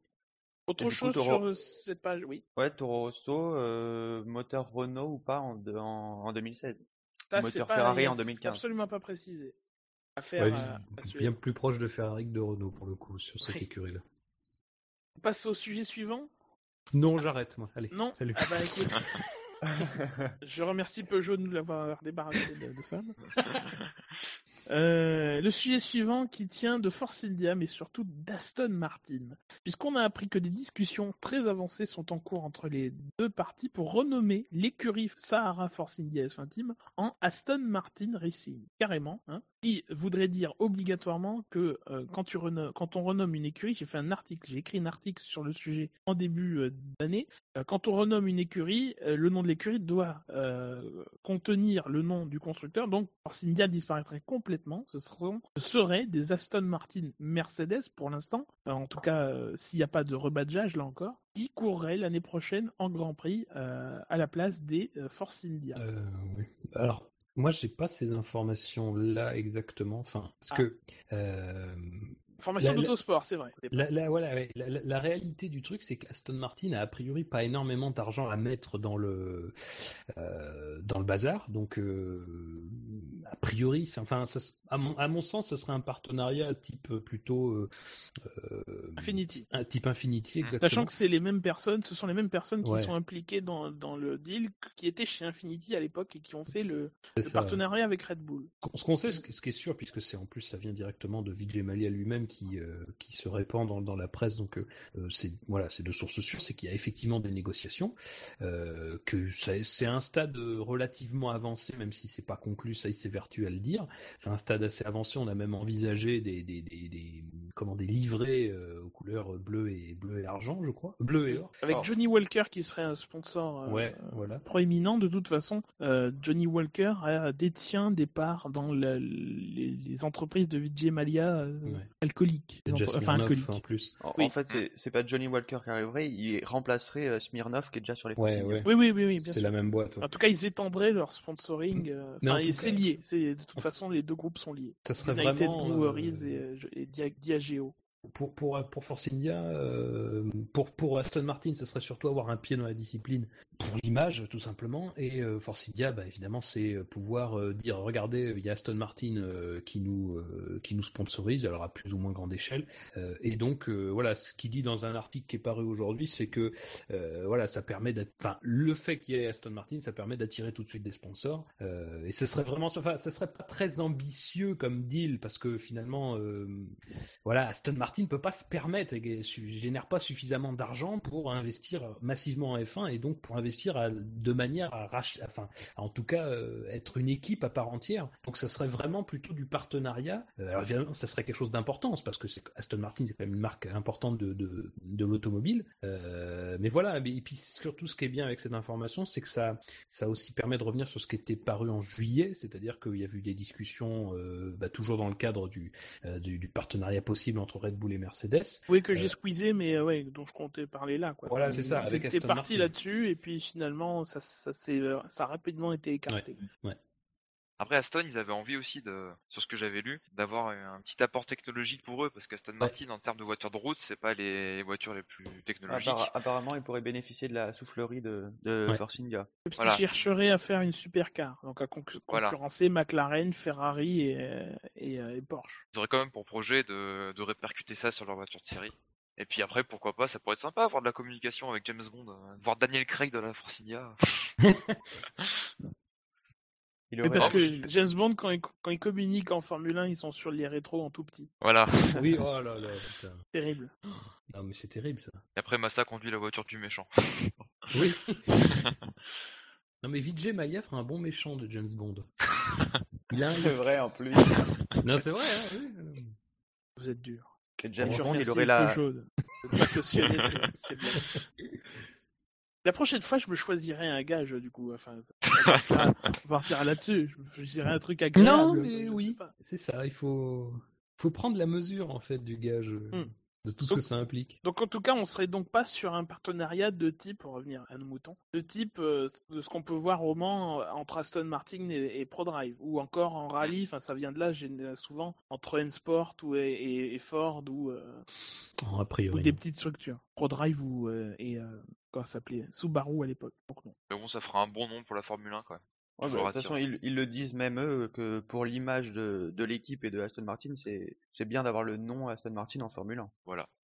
Et je pense Oui, quand même que très ambitieux, mais ça peut, ça peut déboucher sur de belles opportunités, c'est sûr. Ah, C'est c'est dommage parce que moi j'aurais vu, enfin, comme un, un, modèle qui est très peu utilisé en, Formule 1, mine de rien, et qui fait que quand le sponsor s'en va, bah, l'écurie ne meurt pas, euh, comme ce qui arrive. En tout cas, l'écurie sou- souffre, mais pas euh, comme euh, quand un constructeur qui vraiment euh, a ch- racheté une écurie, comme Renault, quand, Renault est parti, ça a commencé pas à décliner pour Lotus, mais ils ont commencé à faire des bêtises en s'endettant et tout. Euh, voilà, là, c'était la même chose de faire, euh, d'acheter les droits sur le nom et, tout, de, de, virer complètement le nom Force India et de, quand tu repars, bah, de l'écurie a de toute façon a jamais changé de propriétaire. Mais bon, mmh. effectivement, s'ils n'ont pas assez de fonds pour le faire, bah, c'est comme ça. Messieurs, on va passer à la quatrième actu principale de cette émission, puisque rappelons que euh, nous testons en ce moment une nouvelle méthode dans ces émissions. Chacun m'envoie, m'envoie pour, ce, pour le coup euh, les cinq actus qu'il a retenues de cette semaine et euh, nous traitons les actus principales traiteront aussi les actus secondaires, mais de façon plus euh, secondaire. Secondaire, voilà, c'est le mot, c'est bien choisi, ça marche bien, et je remercie Peugeot nous a fourni l'idée. Actu donc, euh, qui tourne autour de, Pirelli, alors avec euh, deux informations, grosso modo. Déjà, la confirmation que les essais privés auront bien lieu en cette fin de saison le mardi 1er décembre à Abu Dhabi ou en Abu Dhabi, parce que vous savez, il y a une petite bourgade dans le sud de la Gaule, à Avignon. Et on ne sait pas si on dit en Avignon ou à. Mais ça c'est faux, non? C'est ça, c'est une, c'est un abus de langage. Je crois que c'est pas. On dit à Avignon. Euh. C'est dans Astérix, c'est l'expédition Cléopâtre, donc c'est vrai. ne spoilez pas, on a prévu une émission spéciale sur ce sujet. ce serait bon. Ah, putain, les mecs qui n'ont pas vu euh, Mission Cléopâtre en 2015. Le SAV de la langue française. Euh, donc qui auront lieu euh, le 1er décembre, le mardi 1er décembre? Euh, alors il était question au départ de n'avoir que des pilotes titulaires, de d'avoir le circuit pendant deux jours, etc., etc. Évidemment, chacun a dû faire des concessions, donc la piste sera louée, sera ouverte pendant 12 heures d'affilée pour pour limiter, pour ne pas avoir à louer le circuit pendant deux jours. Les rookies seront autorisés, les écuries ne seront pas tenues d'être présentes, donc dans ce côté-là, Manor a déjà annoncé qu'elle ne serait pas là, qu'elle remballerait dès le lundi, euh, puisque ça suivra évidemment le Grand Prix d'Abu Dhabi, fermera la, saison. Euh, il sera interdit aux écuries de monter des nouvelles pièces sur leur voiture. Et euh, ce sera la première occasion pour les écuries de tester les nouveaux pneus ultra tendres qui, dont la couleur a été choisie de manière écrasante sur les réseaux sociaux, sur Twitter, euh, comme étant le euh, violet. Il n'y avait pas vraiment de compétition parce que c'était ça où l'argent, l'argent qui avait été servi pour les pneus durs, il fut un temps et qui était illisible par rapport aux pneus médium blancs. Exemple parfait de faux sondage. Faux sondage, bien sûr, truqué comme nous ne savons pas le faire au SAE de la F1 et d'ailleurs nous remercions Peugeot de ne pas cautionner ce genre de sondage. Lyon. Les occasions du Lyon. Les occasions du Lyon. On est parti aux câble Peugeot, etc. Mm. François Berléand, tout ah ça. oui, fait les pubs radio de Peugeot. Ah oui Oui. Écoute, je suis content de pas écouter la radio. Donc sur ces essais, non, mais c'est sympa, 12 heures de 12 heures de roulage. Oui, mais non, mais mais je crois que je l'avais déjà dit, ou alors si je l'ai dit, c'était en privé. Il ferait mieux au lieu de faire ça, s'ils veulent vraiment euh, optimiser au maximum le temps de roulage, de faire rouler les deux voitures qui de toute façon seront là. Oui. Euh, de faire rouler les deux pilotes en même temps. En plus, ça veut dire et de, d'avoir la piste pendant 8 ou 9 heures, quoi, parce qu'à un bout d'un moment. Alors après, je comprends, il faut deux équipes, il faut plus de pneus, machin, mais à un moment. Euh, sais pas, tu multiplies, tu multiplies pas les coûts par deux. Quoi. c'est dommageable ça. Après une petite précision, ils ont dit que Pirelli n'y aurait pas de limite de pneus, si j'ai bien compris, qu'il n'y aurait pas un nombre limité de. Bah, il y aura forcément un, mais je veux dire, ils pas limiter un certain, un certain nombre de pneus. Parce que quand je vois par exemple aujourd'hui il y avait les essais de MotoGP, et ils marquaient qu'ils euh, avaient un nombre déjà alloué de pneus et que cet après-midi, par exemple, certaines écuries n'ont pas tourné parce qu'ils avaient plus de pneus à faire tourner. Alors euh, Pirelli avait précisé que normalement devrait être large, il pourrait tourner euh, non-stop sans avoir de soucis de pneus, donc ce qui est quand même une bonne chose, mais à confirmer. Tu divises 12 heures par une 39 et c'est bon. Ben, il pourrait tenter quand même, ça ferait pour, pour voir. Il pourrait en faire une épreuve d'endurance. Les, les 12 heures d'Abu Dhabi. 12 heures d'Abu Dhabi, c'est beau. une épreuve, enfin, de 12 heures qui manque cruellement au calendrier du WEC. Après, on peut saluer euh, quand même le fait qu'on soit mis d'accord hein, sur cette question. Ouais, il a fallu euh, du temps quand même. Hein. Ah ben, euh... du temps, oui, c'est sûr, mais euh, bon, allez, pour une fois. Bon, après, moi, je suis d'accord avec toi sur le fait que c'est un peu, un peu étonnant, quoi, de, de, de faire 12 heures d'affilée, mais dans un sens, c'est pas si mal.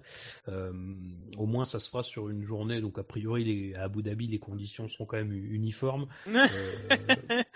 pluie, tu sais. c'est mais non, mais ça, peut être intéressant. Je pense que ça va quand même bien permettre à Pirelli de travailler, surtout qu'ils vont définir le programme en fonction des équipes. Chaque équipe aura pas le même programme. Euh... Mais Mercedes aura un programme différent des autres. Ouais, commenceront, ils commenceront une heure plus tôt et termineront une heure plus tard. Les fameuses. Non, euh, ils, ils feront le mercredi et le jeudi aussi. mais- non, mais bon, enfin, c'est. Non, non, mais c'est bien, c'est bien. Faut pas non plus euh, toujours euh, être euh, caustique. Oui, comme la soude. Comme le gardien de l'équipe de France, Be- Benoît aussi. Ah, elle vient de loin celle-ci. Hein. Ça c'est sûr. Faut remercier Peugeot, peut-être, du coup. Non, non, non. Non? Non, pas pour ça. Parce qu'ils veulent pas être associés à ce genre de choses. Ah, ouais, bon, Très bien. Euh, alors du côté de Pirelli, on a aussi euh, précisé les règles sportives 2016 qui, évoluent à chaque fois qu'on en parle. Alors cette fois-ci, on parle euh, pour la fourniture moteur, donc toujours de trois composés qui seraient choisis par Pirelli pour chaque Grand Prix, sur les cinq qui seraient donc disponibles l'année prochaine, avec euh, donc dur, euh, médium, tendre, super tendre, ultra tendre, ultra tendre, hein, puisque visiblement dur c'est quelque chose de, de péjoratif, donc hein, faut mieux mettre, il vaut mieux pencher du côté des tendres. Et à partir de, de, de- de ces cho- choix euh, pré, pré, euh, Établi. préétablis par Pirelli, euh, les écuries piocheraient euh, dans les, ces trois euh, composés pour euh, constituer leur allocation de 13 trains de pneus. Euh, donc par exemple, Pirelli choisirait pour euh, l'Australie les pneus tendres, super tendres et ultra tendres. Ultra tendres. Pas facile à dire, hein. c'est vrai que je vois que... Ah, tu Et- comprends le, le- la douleur des gens qui ont des difficultés Oui. d'élocution. Donc. Et je remercie Peugeot de ne Et pas leurs m'avoir jeunes encore... euh, ingénieurs, évidemment. et leurs jeunes ingénieurs de ne pas m'avoir encore acheté des séances d'orthophonistes. Euh, donc Pirelli choisirait tendre, super tendre et ultra, ultra tendre. Oh. Ah, quelle déchéance Et Mercedes choisirait, dirait, bah du coup on prend un, train de pneus tendres, six trains de pneus super tendres et six trains de pneus ultra tendres. Ouais. C'est un exemple. Bravo. Ouais, c'est une bonne, idée, mais après à voir s'ils vont pas, si toutes les écuries vont pas finir avec les deux choix de pneus les plus tendres à chaque Grand Prix. Ça serait bien qu'il y ait quand même euh, vraiment des vraies différences stratégiques, mais Ça dépend. Parce que bon, il y a un truc qu'on peut entrevoir, c'est euh, mine de rien les essais libres 1. Alors après ça c'est sous réserve que euh, le format des week-ends soit pas touché. Parce que ça c'est encore des choses qui sont, sont possibles. Mais souvent les essais libres 1 sont quand même des mini séances d'essais privés. Et pour les essais privés on a besoin de pneus qui se dégradent pas beaucoup, qui soient stables et tout. Donc si... et, et aux essais privés, as deux, tu utilises deux trains de pneus sur les 13. Après, ils sont plus utilisables par la suite du week-end. Donc, a, a priori, tu pourrais prendre deux trains de pneus euh, durs, en tout cas les, les plus les plus durs. Alors, c'est vrai que les appellations vont changer parce que euh, option et, euh, et prime qu'on n'utilise jamais nous parce que c'est c'est du jargon, mais euh, ça n'aura plus vraiment lieu d'être. Ou alors, il faudra quelque chose pour semi prime ou je sais pas, semi mais voilà, tu aurais besoin de Ultra pneus, euh, des pneus de, de test euh, ultra option. tu pourrais te dire, bah du coup pour les essais libres 1, je prends deux trains de pneus durs et, euh, et pour pour avoir une base de test de, de test solide. Quoi. Avec la petite subtilité que les premières courses de la saison se dérouleront avant que les, voies- que les écuries aient pu tester les pneus. Oui, euh, car je ne l'ai pas dit, mais euh, quand les écuries doivent choisir à l'avance, il s'agirait d'une fenêtre de 8 semaines pour les courses européennes et 14 semaines pour les courses euh, outre-mer, grosso modo. Outre-mer en sens, sens large, en dehors de l'Europe. Merde. Alors, est-ce que le Grand alors, alors, est-ce que le Grand Prix d'Azerbaïdjan est en Europe ou pas? Ça, il faudra, on nous le dira. j'imagine. sûr. bien sûr. L'Europe large. Non mais c'est c'est une solution c'est une solution intéressante parce que moi personnellement j'avais pas euh, je pensais pas que ça se ferait de cette manière-là. Je trouve que c'est intelligent parce que c'est aussi un moyen alors euh, pas tout à fait parce qu'il faudra quand même utiliser au moins deux types de pneus sur les trois euh, Oui. possibles en course mais je trouve que c'est un moyen quand même de contourner un petit peu cette un petit peu cette règle que, j'avais que j'avais questionnée euh, bah, dans une émission euh, euh, cet été. Et donc enfin je trouve ça assez intéressant à voir après ce que ça donne. Et puis de toute façon c'est toujours la même question. Est-ce que on n'aura pas une, uniformi- une uniformité des choix des écuries dans, à ce niveau-là? Ça bah, malheureusement on peut pas le prévoir maintenant. Mais en tout cas ça sera intéressant de voir. Et s'il y a peut-être aussi certains qui feront qui prendront le pari peut-être d'un axe un peu plus disons euh, d'une voiture qui sera un peu moins gourmande au niveau des pneus euh, on sait qu'il y a des spécialistes dans le paddock avec ça, et notamment chez Ferrari, Allison qui a en général des, des doigts de fée pour créer des voitures qui sont pas trop gourmandes à ce niveau-là. Euh, donc peut-être qu'il pourrait y avoir de véritables paris stratégiques au parce que le problème de la réglementation actuelle, c'est qu'elle permet pas ça, puisque de fait, on, tout le monde a les mêmes pneus. Alors effectivement, il y a quand même des voitures qui les gèrent mieux que d'autres, mais la différence est quand même assez ténue. Là, on pourra envisager qu'il y ait des différences un peu plus substantielles euh, sur une même course. Salut Williams d'ailleurs. Oui, qui n'y arrive pas, qui prendra toujours les deux plus durs. Mais non, mais enfin, je trouve que c'est intéressant. Je trouve que c'est bien pensé pour le coup. Donc à voir si ça fonctionne, mais 2016 sera intéressant à ce niveau-là si ça se si ça se concrétise aussi. Moi, je note juste que, que c'est bien parce que ça va, ça va répondre à, à, une, à, à tous les gens qui disent que la Formule 1 c'est trop compliqué à comprendre. Ben là, on, au niveau des pneus, ce sera encore plus compliqué à comprendre pour les gens qui, qui, arrivent en. Alors, euh, pour moi, franchement, s'il y a quelque chose à améliorer en F1, c'est vraiment pas le, le choix des pneus qu'on apporte sur les grands prix. Alors, est-ce qu'ils vont pousser le vis encore plus loin On choisit deux composés pneumatiques, et si on choisit pas les pneus pluie, et eh ben on se démerde sous la pluie avec les slicks. Ah oui. Alors, sache que ça existait. Euh, enfin, ça existait. Euh, en 2003, euh, les écuries n'avaient droit qu'à amener qu'un seul train de, qu'un seul type de pneus pluie, donc que des, intermédiaires ou des ou des pneus pluie vraiment pluie. Et du coup, enfin, ça a été le, le, bazar dans le, Grand Prix du, du, Brésil. Certains avaient choisi les intermédiaires et certains avaient choisi les pneus pluie. Je souviens plus si de Michelin ou, ou, ou, de Bridgestone avait fait tel choix, mais ça avait grandement influé sur la course parce que du coup, vous roulez ah euh, sous une pluie diluvienne avec des pneus euh, avec des pneus euh, intermédiaires, c'est pas bien. Et l'inverse non plus. Je crois que c'était plutôt l'inverse parce qu'il n'y avait pas plu non plus énormément. Mais mais voilà, ça avait. De toute façon, Williams, il, veut prendre des, des pluies ou des slicks, c'est pareil pour eux. Messieurs, dernière actu principale de cette émission, la cinquième, hein, bien sûr, comme évidemment. Ça va toi. Ça va de soi. J'ai pas dit cinquième tout à l'heure pour Pirelli. Il n'y a pas eu de montage sur cette partie de l'émission. Je vous enverrai mon avocat si vous affirmez le contraire.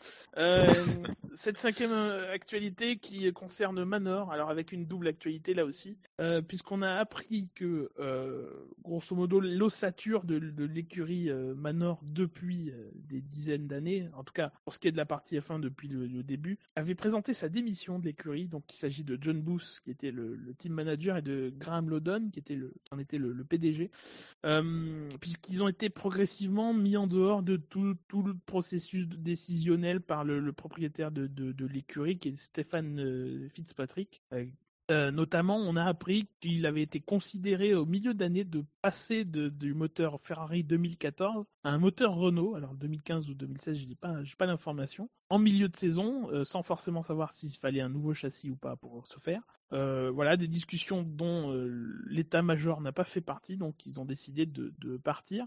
Euh, et ça a provoqué une vague de, de départ de soutien, dont notamment le départ de Bob Bell, dont on reparlera tout à l'heure, qui était voilà chez Manor cette année. Puisque du coup, c'est Manor, c'est euh, John Booth, euh, en tout cas c'est John Booth. Graham Lodon est PDG, mais euh, Manor a été créé par John Booth et donc sans John Booth c'est plus vraiment Manor. Et certains qui étaient partis pendant la mise sous tutelle de l'entreprise sont revenus exclusivement pour reprendre le, le projet avec John Booth et John Booth étant parti, ils se sont démissionnés eux aussi par solidarité. C'est un gros choc quand même. Parce que depuis quelques semaines, on dit ouais, ça y est, euh, Manor euh, va avoir un bel avenir. Ils ont signé un contrat avec Mercedes pour le moteur. Ils peuvent récupérer des pièces chez Williams, il me semble. On se dit ah ça y est, Manor est relancé, etc. Et puis au moment où on apprend ça, juste après, paf. Mais ça euh, n'empêche pas en fait. Oui, ça n'empêche pas, mais ça fait un choc. Quoi. Je me demande est-ce qu'au final ça va pas influer là-dessus? Je pense pas. De toute façon, les contrats doivent être signés, doivent être signés. Mais ça me fait bizarre quoi, parce que l'impression que c'était un peu grâce à eux que Manor survivait, qu'ils ont réussi à faire un, qu'ils ont qu'ils ont réussi à dénicher ces nouveaux contrats et ils partent au moment où leur projet peut devenir super en fait. Et moi ça Mais c'est ça le truc, c'était plus vraiment leur projet. Ils ont été mis à l'écart petit à petit. Oui, oui. Mais ça m'a quand même choqué quoi. Je m'attendais pas à ça. Évidemment, évidemment parce qu'il y avait aussi des, des, divergences sur la manière dont, euh, dont le projet Manor allait se, se développer par la suite, euh, ce qui d'ailleurs en lien avec une information qui est parue aujourd'hui euh, aux États-Unis sur le fait que, j'allais aborder. Que tu, que tu allais aborder, donc je, je, ne dévoile pas. Avec, mais... avec le soutien de, de, Peugeot, bien sûr. De Peugeot, bien sûr, évidemment. mais c'est vrai qu'il y avait une divergence de, de, de, vue sur la manière dont la structure allait évoluer, notamment sur la question d'un rachat, parce qu'il y avait eu des propositions de fait euh, qui ont été, alors pas inexplicablement, mais qui ont été refusés par la, direction actuelle. et là aussi, ça fait partie des choses qui ont poussé vers la, vers la, vers démission Booth et Loudon, parce que ils comprenaient pas que des offres qui apparaissait euh, solide financièrement avec des garanties euh, soit refusé euh, alors que justement enfin tout ce qui avait été fait comme tu le disais tout à l'heure David à l'hiver pour essayer de faire survivre enfin et puis avec succès Manor Marussia bah, visait aussi à ce qui est quand même une concrétisation plus plus intéressante et dont le partenariat avec Mercedes est une première et un, premier élément quoi. Tu parlais de cette revente. Euh, il s'agirait d'un groupe d'un groupe d'investisseurs américains qui mené par Tavo Elmoun qu'on découvre ces dernières semaines dans le monde de la F1 puisqu'il s'agit du promoteur du Grand Prix des États-Unis euh, qui a aidé aussi au, à l'avènement du, Grand Prix du Mexique et qui chercherait aussi à faire un deuxième Grand Prix euh, dans le pays de, l'oncle Sam, même si on parlera tout à l'heure, le premier n'est pas vraiment assuré. et en marge de, de, ça, on a appris aussi que en marge de la démission de John Booth et de Graham Lodon, que mine de rien, le nouvel investisseur va récupérer l'écurie pour euh, une bouchée de pain, puisqu'on parle de 500 000 livres, euh, donc c'est beaucoup moins d'un million d'euros. Euh, ça fait, ça doit faire quoi, 600 ou 700 000 euros.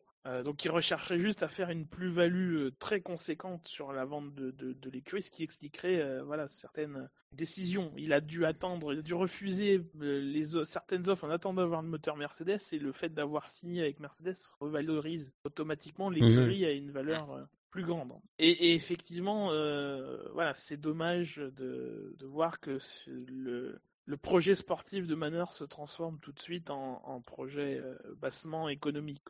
Surtout qu'au niveau du sportif, le futur potentiel repreneur a précisé que s'il reprenait l'affaire, euh, il mettrait pas non plus des millions et des millions, qui mettrait ce qu'il faut pour euh, pas, pas, dire survivre, mais pour faire des résultats corrects, et que tourner autour de la cinquième place serait bien pour lui. Donc, je veux pas dire que c'est un manque d'ambition, mais c'est déjà très ambitieux. Oui. Cinquième je place dire, pour une écurie indépendante qui est Manor, euh, c'est ambitieux. Oui, non, mais ce que je veux dire, c'est ce qui me surprend. Bah, ce qui me surprend. Au moins, ce qui est clair, c'est qu'il dit tout de suite que je suis pas là pour, euh, je veux pas faire croire à l'écurie qu'on va gagner le titre dans 3-4 ans. Que si je reviens, c'est pour faire quelque chose d'honorable, mais je veux pas non plus dépenser des millions. Au moins, il pose les, il pose les, il pose les termes du contrat dès le début. Mais ça m'a un peu surpris. C'est pareil pour tout le monde. Enfin, As, il dit pas qu'il a jamais dit qu'il serait champion, et à mon avis, il sera jamais champion. uh, C'est pareil, quelqu'un qui n'a pas. reste quand même. Ah, je sais qu'il t'excite quand il met des lunettes, mais bon, faut pas, pas pousser. Euh... Non, non, mais euh, voilà. Quand on n'a pas les capacités d'investissement d'un gros groupe, oui, merci Peugeot, bien sûr, d'un gros groupe comme Peugeot, euh... évidemment, qui a tout prouvé en Formule 1, tout. Euh, comme Peugeot, comme Renault, comme euh, comme Mercedes, comme Honda ou comme Red Bull, c'est pas, c'est difficilement possible de, de s'imposer en, en, Formule 1. Et encore une fois, je rappelle que Braun s'est imposé parce qu'ils avaient le financement d'Honda derrière. Après, faudra, faudra voir comment euh, se, passe ce processus de rachat, parce que concrètement, je suis pas sûr qu'il y ait énormément de choses qui, qui aient bougé. Euh, enfin, déjà dans, ses propos, dans les propos de Tavo Elmoun, c'est pas. Il a des objectifs, mais il n'a pas d'équipe, donc c'est toujours assez étonnant comme façon de raisonner. Mais euh, ça me semble là aussi euh, la méthode un petit peu, je vais dire la méthode un peu Force India, quoi. C'est-à-dire que c'est une progression lente qui mine de rien est régulière, qui mine de rien amène toujours à, des résultats supérieurs d'une année à l'autre. Euh, ça, c'est ce que de toute façon une écurie doit viser parce que aujourd'hui, avec les constructeurs, c'est quasiment verrouillé. Euh, bon, je considère que Red Bull est un constructeur de par les moyens qu'ils peuvent engager aujourd'hui en Formule 1, mais euh, sinon c'est sûr que, enfin déjà moi je trouve ça extrêmement ambitieux de viser la cinquième place quand on voit qui l'occupe aujourd'hui. Bon, euh, c'est, c'est, enfin bon, ça, on verra parce que ça c'est déjà se projeter loin, mais sur le processus de rachat, bon, a priori de toute façon il tourne autour depuis un moment, ça fait plusieurs mois que c'est ce, ce groupe d'investisseurs américains tourne autour de Manor il n'y a pas de raison, euh, il n'y a pas de raison qu'il soit pas euh, effectivement parmi les favoris pour le rachat. Donc, euh, à voir comment ça s'oriente, quoi. Est-ce qu'il y aura une véritable volonté derrière de faire quelque chose, d'un travail de longue haleine qui a été fait par certaines écuries récemment et qui n'a pas été fait sur certaines structures et qui, qui en sont mortes? voilà, ça c'est c'est toujours la problématique, quoi on va faire une petite pause dans les actualités, même si on va rester dans ce qui est dans l'info, puisque nous allons passer aux citations. Alors messieurs, j'écoute vos citations. y aller Allez. Euh, moi, c'est une citation d'un certain Lewis H qui a dit Je n'ai jamais fait, je n'ai jamais fait les choses que Michael a faites pour remporter ses titres. Je les ai gagnés uniquement grâce à mon talent. Alors, euh, c'est pas, enfin, comment dire? La citation a été vraiment prononcée, donc euh, à ce niveau-là, elle est, elle est en vidéo, donc donc il n'y a pas de pas de possibilité de se tromper sur la personne et sur ce qui a été dit. Après, très sincèrement, moi, c'est pas tellement la citation en elle-même, parce que je pense euh, qu'on est euh, dans la communauté F1 50% à penser ça et 50% à penser autre chose. Euh, moi, je considère que euh, ce qui me dérange un peu, c'est tout, tout ce qui s'est passé derrière. C'est-à-dire qu'on a eu le fan club de Michael Schumacher, le président du fan club, qui s'est levé, euh, euh, qui s'est levé en, en comment, presque en étant euh, insultant envers Lewis Hamilton. Euh, moi, ce qui, ce qui me dérange, c'est que c'est, sûr que c'est. Alors après, en plus, lui a essayé un petit peu de, de comment, de, d'atténuer un peu, parce qu'évidemment, c'est, vrai que là, si tu t'attaques à Schumacher, surtout en ce moment, c'est Oui. quand même, c'est quand même risqué. Euh, mais bon, enfin, il fait que livrer un avis, et, et moi, ça me fait toujours marrer parce que c'est toujours ce, très sincèrement ce type de déclaration qui te montre à quel point les gens qui sont tout le temps à réclamer que les pilotes sont moins lisses, dès qu'il y a une petite aspérité, le canardent tout de suite. Parce que là, bon, visiblement, ce qu'il a dit, bon, il s'est sans doute, soit il s'est pas rendu compte de ce qu'il disait, soit il, le pense, mais il aurait pas dû le dire. Mais enfin, de toute façon, dans les deux cas, euh, la réception par le public va être euh, en grande partie mauvaise, et notamment en raison de son état de santé. Reste que, moi, je veux pas, à la limite, le fond, je m'en fous un petit peu, parce que, bon, même si on peut toujours noter que Schumacher n'a pas l'aura de certains autres grands champions, euh, et sans doute aussi parce que il y a eu des controverses autour de lui. Mais moi, ce qui me dérange, c'est toujours la même chose, c'est-à-dire que on a un pilote qui dit quelque chose.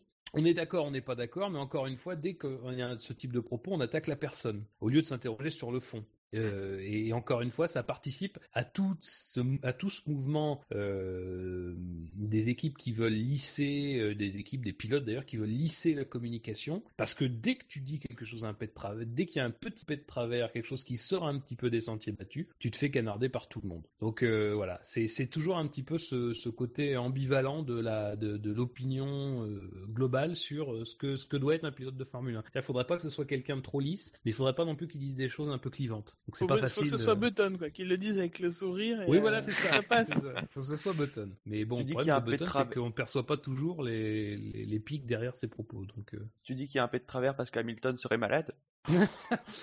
une vilaine euh, diarrhée le cul au lit. Non, mais... mais d'ailleurs, il y en a qui, il y en a qui ont dit Un que. spécialiste de la diarrhée. Oui, euh, bah, c'est ça, docteur S, S, S diarrhée.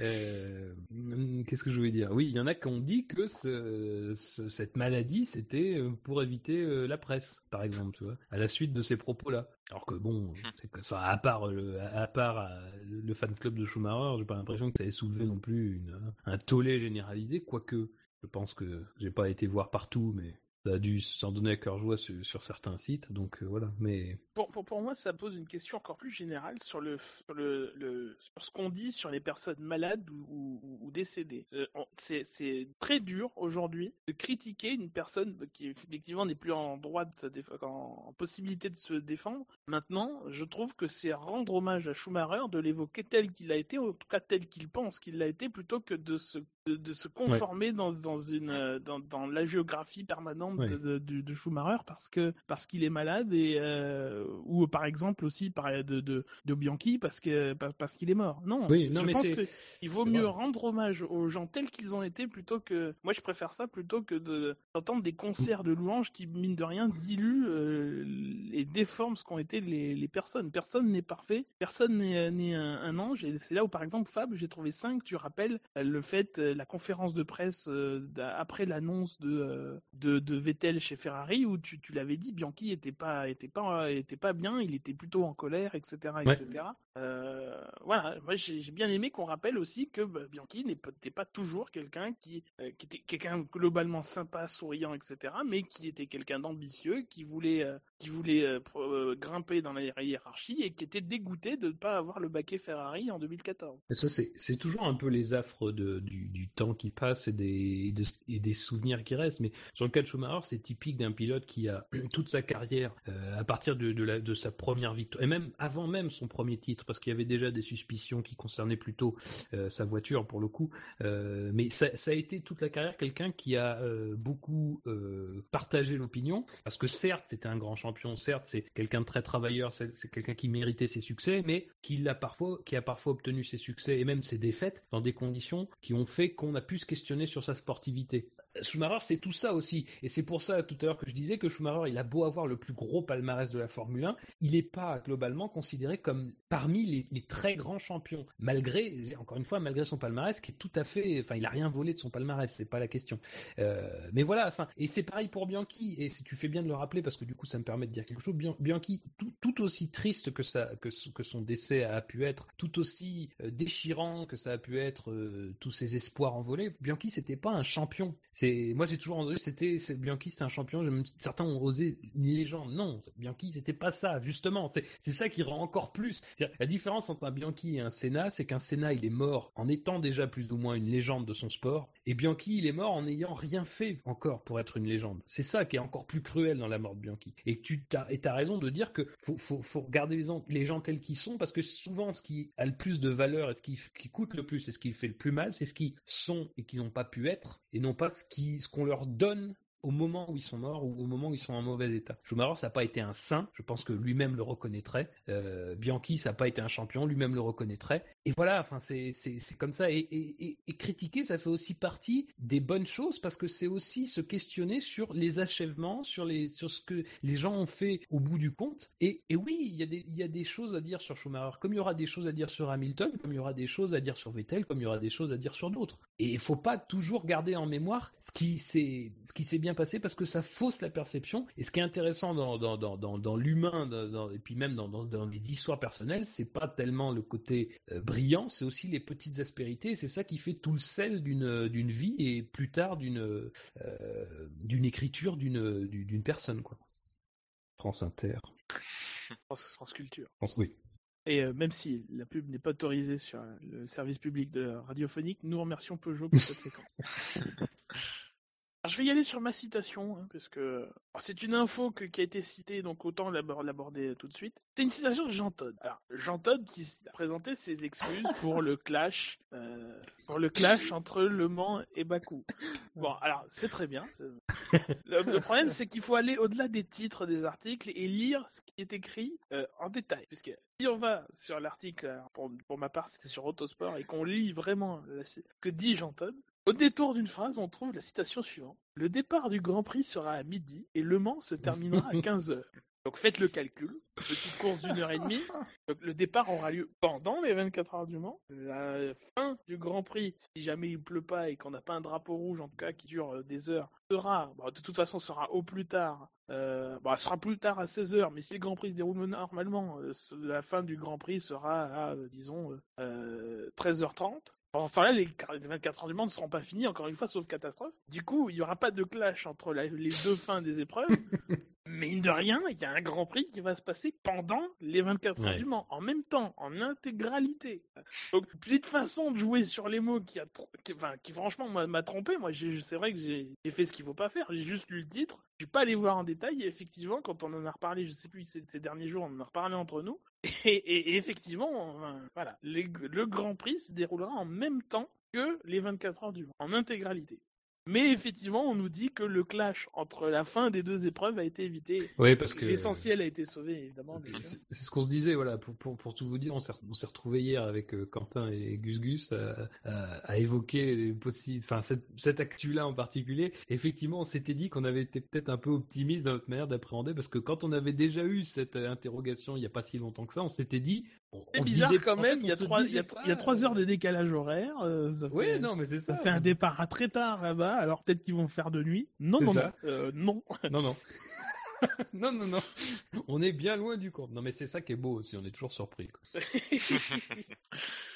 non, mais c'est n'importe. Enfin, là, pour le coup, c'est incompréhensible. C'est incompréhensible. Il faudra pas nous dire euh, euh, oui, on pouvait pas faire. Non, si là quand même, il y avait moyen de faire autrement, si ce n'est même que décaler le départ. Disons, l'arrivée du, Mans c'est à 15h, on fait partir la F1 à 15h30. Soyons fous, c'est une demi-heure de décalage. Euh, je sais pas à quel moment la nuit tombe en Azerbaïdjan.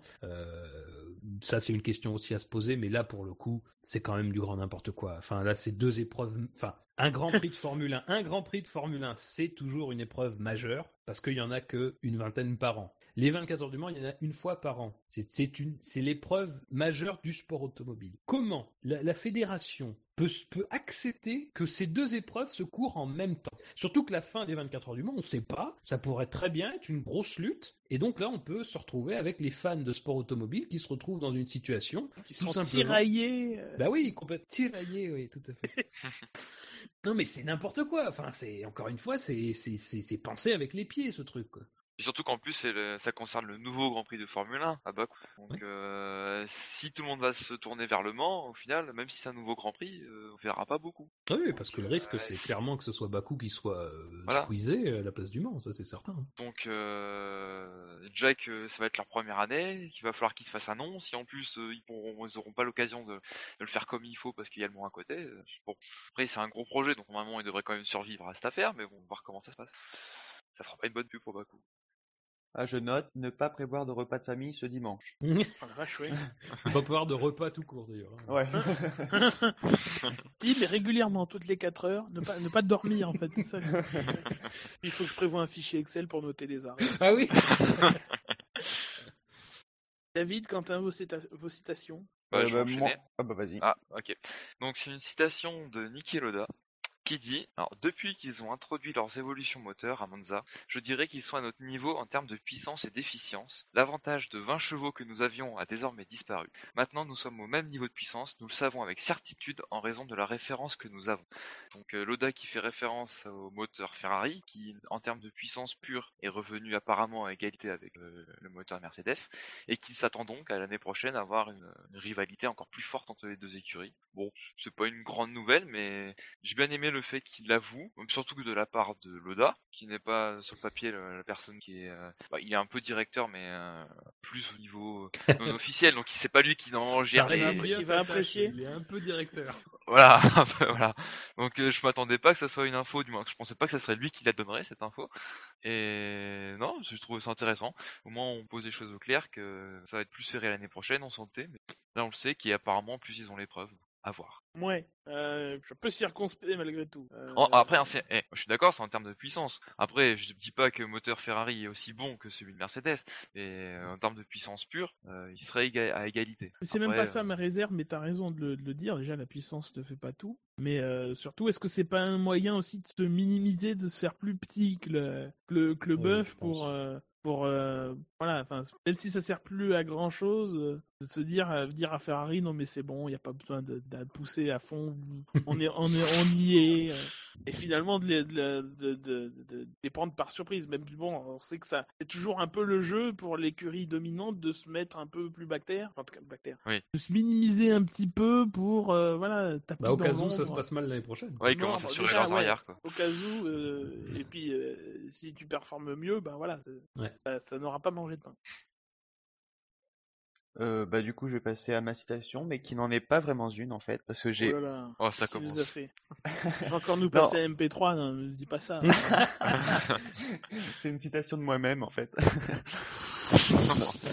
Jackie sort de ce bon, corps. Non, non, en fait, c'est qu'il n'y a pas de citation, mais ça regroupe un, des citations de, de plusieurs pilotes, notamment, parce que c'est c'est surtout les pilotes qu'on a, qu'on a entendu là-dessus. C'est les, euh, le Et le dernier. corbeau, à- tu sais, il découpe des mots dans les papiers journaux pour créer une citation. euh, Non, Je détiens ton cacatoès. Je me le rendrai quand je te rançon de 500 euros. Cacatoès, c'est ça. Ouais. On- Il y a une recrudescence de vol de cacatoès. hein. Ah Oui, on le dit pas assez. Euh, du coup, c'est sur le reformatage des, week-ends de Grand Prix. Donc le dernier qu'on a qu'on a pu entendre, c'est Massa. Avant lui, il y a eu Hamilton et avant il y a eu peut-être eu les, pilotes Toro Rosso ou Red Bull. Enfin, je me suis pas amusé à noter tous les pilotes qu'il avait dit. Et euh, il voudrait euh, idéalement avoir un, Grand Prix sur sur deux jours parce que c'est ce qu'on a eu à peu près sur les sur les week-ends qui ont été perturbés par par la pluie ou par l'huile sur la piste. On pourrait avoir ça au Brésil aussi. Oui, c'est vrai Oui. en plus.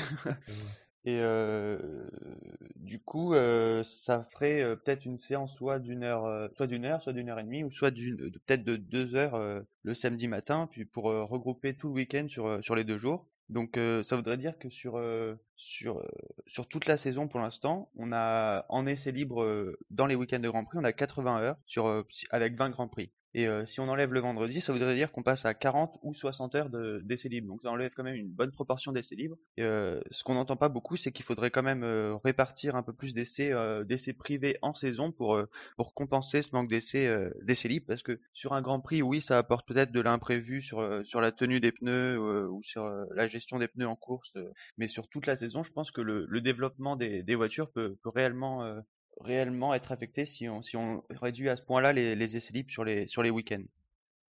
Ça, c'est typiquement les pilotes qui, qui, qui, roulent avec des œillères. Qui ne voient pas ce qui se passe à côté d'eux. moi, moi, mon intérêt, l'intérêt du pilote, c'est de rouler quand même. Je veux dire, c'est quand même, quand même bizarre que le pilote soit content de moins rouler.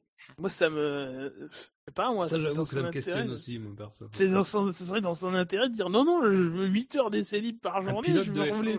je veux euh, rouler le mercredi, le jeudi, le vendredi, le samedi, le dimanche et le lundi encore pour, euh, pour me décrasser, quoi. Je sais pas. C'est vrai que ça, c'est un paramètre qu'on n'évoque pas souvent dans la discussion quand on parle du niveau des pilotes, mais c'est qu'aujourd'hui, un pilote ne roule quasiment pas. Enfin, c'est, aujourd'hui, les pilotes doivent être très, très efficaces. À une époque, tu pouvais faire le roulage que tu voulais. Tu avais le, temps qu'il te fallait pour, pour faire tout ce que tu voulais. Les équipes, les pilotes, pour être. Enfin, tu n'avais pas besoin d'être forcément efficace tu pouvais mettre beaucoup de moyens pour euh, être très bon. Tu n'avais pas forcément besoin d'être efficace. Aujourd'hui, il faut être extrêmement efficace. Tu ne roules que les week-ends de Grand Prix quasiment. C'est pas les 2, 3, 5, 6 jours de roulage dans l'année qui font une énorme différence sur le reste de. Enfin, sauf en début d'année, évidemment, ça, ça a une importance. Mais dire aujourd'hui un pilote de Formule 1, quand même, euh, être pilote de Formule 1, euh, si t'as pas des activités à côté, quand même, euh, tu te fais chier, quoi. Enfin, moi, ça m'étonne toujours, j'avoue ah, que ça me. C'est ce qu'on avait vu avec Ricardo dans son mini-reportage en Russie pour Canal.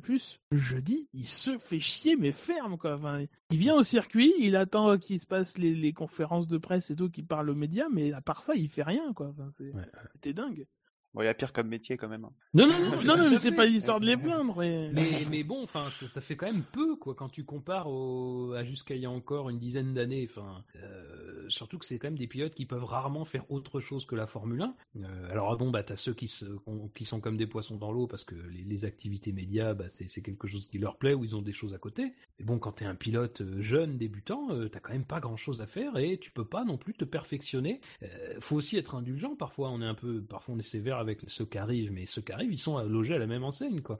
Ils se retrouvent dans des conditions euh, où il faut être super efficace, et quand t'as pas, euh, quand pas l'expérience de, la Formule 1, bah tu peux pas être forcément très très efficace, quoi. T'as même des pilotes qui ont commencé leur carrière avec des des, des, des, des, quantités d'essais euh, pas pas limitées, en tout cas beaucoup moins limitées qu'actuellement. sur la fin de carrière, ça a été assez dur de gérer ces périodes-là où on avait plus trop de roulage et il fallait être tout de suite performant, en tout cas tout de suite répondre aux, aux objectifs fixés par l'équipe pendant les week-ends. C'est, une autre philosophie. Hein. Et ça, on ne le prend pas assez en compte dans, les, dans, la manière dont on appréhende les pilotes actuellement. C'est Montani qui disait un de ses derniers week-ends, en parlant d'un rookie, que lui avait fait rouler plus en Formule 1 que ce, que ce pilote-là. Euh, bah oui. Avec les essais et tout. C'est quelque chose ouais, qu'il faut prendre. Après, sur le format des Grands Prix, je sais que vous l'aviez évoqué dans une émission, mais il y a, plutôt euh, longtemps, et c'était de, de, passer le vendredi en fait au lundi, comme ça le, le nombre d'essais libres pour le Grand Prix est limité, et donc euh, on a des paramètres qui sont bah, dans, dans ce qu'on voudrait, dans, par là où on voudrait aller, et, mais on pourrait continuer à développer la voiture pour la saison sur les, les essais libres qui seraient plutôt des essais privés, mais sur le, sur le lundi. Et comme ça, on reste toujours. Ouais, et avec deux voitures, comme on l'a dit tout à l'heure. Oui, oui, ah, on nous, on nous dit pas tout.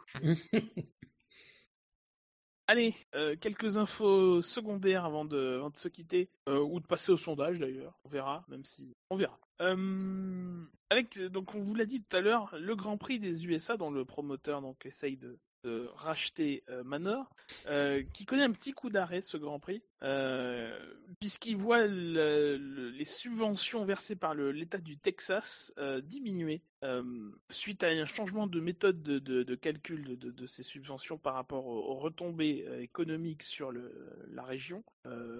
elles étaient de 25 millions de dollars par l'édition, ce qui était beaucoup comparé par exemple à la course de, NASCAR qui recevait seulement entre guillemets 1 million de, dollars de fonds. elles vont baisser de l'ordre de, de 5,5 à 7 millions de, dollars, donc passer à 18 ou 19,5 millions. Alors que dans le même temps, évidemment, de manière annuelle, le, prix du plateau versé par le promoteur à la FOM euh, augmente. Euh, en règle générale, c'est 10% par an, je crois, en tout cas le standard. Euh, ce qui fait qu'entre 2012 et 2015, le, prix du plateau est passé justement de 25 millions, donc au départ, cette subvention remboursait intégralement le prix du plateau, est passé de 25 millions à 33,3 millions de, dollars. Ce qui fait du coup jette un doute sur la suite du Grand Prix des États-Unis, qui en plus cette année a connu des pertes du fait des, intempéries. Et, bah, moi déjà j'étais surpris. Alors je sais pas comment fonctionnent les autres circuits euh, dans le monde entier, mais qu'ils ont dit qu'ils ont construit leur projet avec les subventions de l'État de Texas.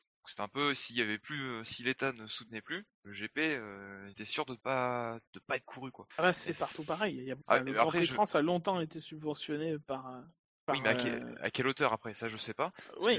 J'ai trouvé ça quand même qu'à peine, on a à peine annoncé que l'État euh, ne mettait plus de subventions, direct on annonce que ça y est, le GP est en danger. Euh, voilà. Après, l'information est toute fraîche aussi, donc euh, on va voir dans le temps comment ça se passe. Et moi, ça m'a quand même surpris que, entre guillemets, juste le fait que l'État ne soutienne plus, que direct le GP soit en danger. Et surtout dès l'année prochaine. Peut-être que pendant un an ou deux, on aurait pu trouver une solution temporaire et après, on verra. Quoi.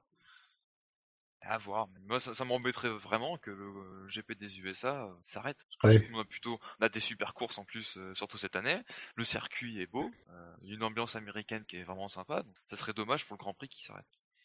Ouais, mais ça, ça, c'est en même temps, voilà, c'est ce système-là qui, qui favorise ce type de euh, ce type de problème. C'est-à-dire que on est sur des budgets extrêmement. Ben, on l'a vu d'ailleurs avec Silverstone. Hein, c'est bon, même si Silverstone, apparemment, la gestion est quand même un peu plus euh, aléatoire. Euh, mais enfin, en tout cas, c'est des budgets tellement serrés pour pour ces, ce type d'épreuve-là. Tu le dis, c'est des, des, augmentations annuelles qui sont quand même. Ouais, c'est énorme. C'est faramineux, quoi. Enfin, à un moment, ça, ça autorise pas beaucoup de marge de manœuvre.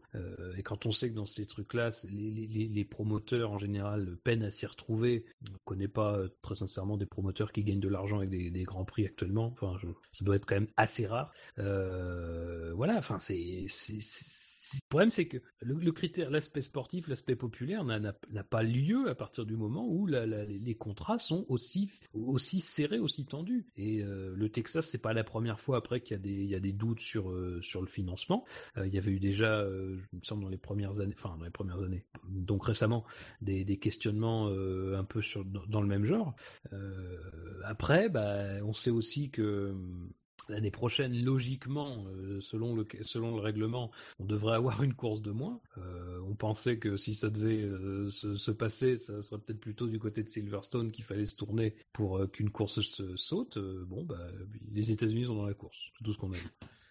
Avec 10% par an sur 10 ans, ça représente une augmentation de 136%. Ouais, non, mais c'est énorme. C'est aberrant.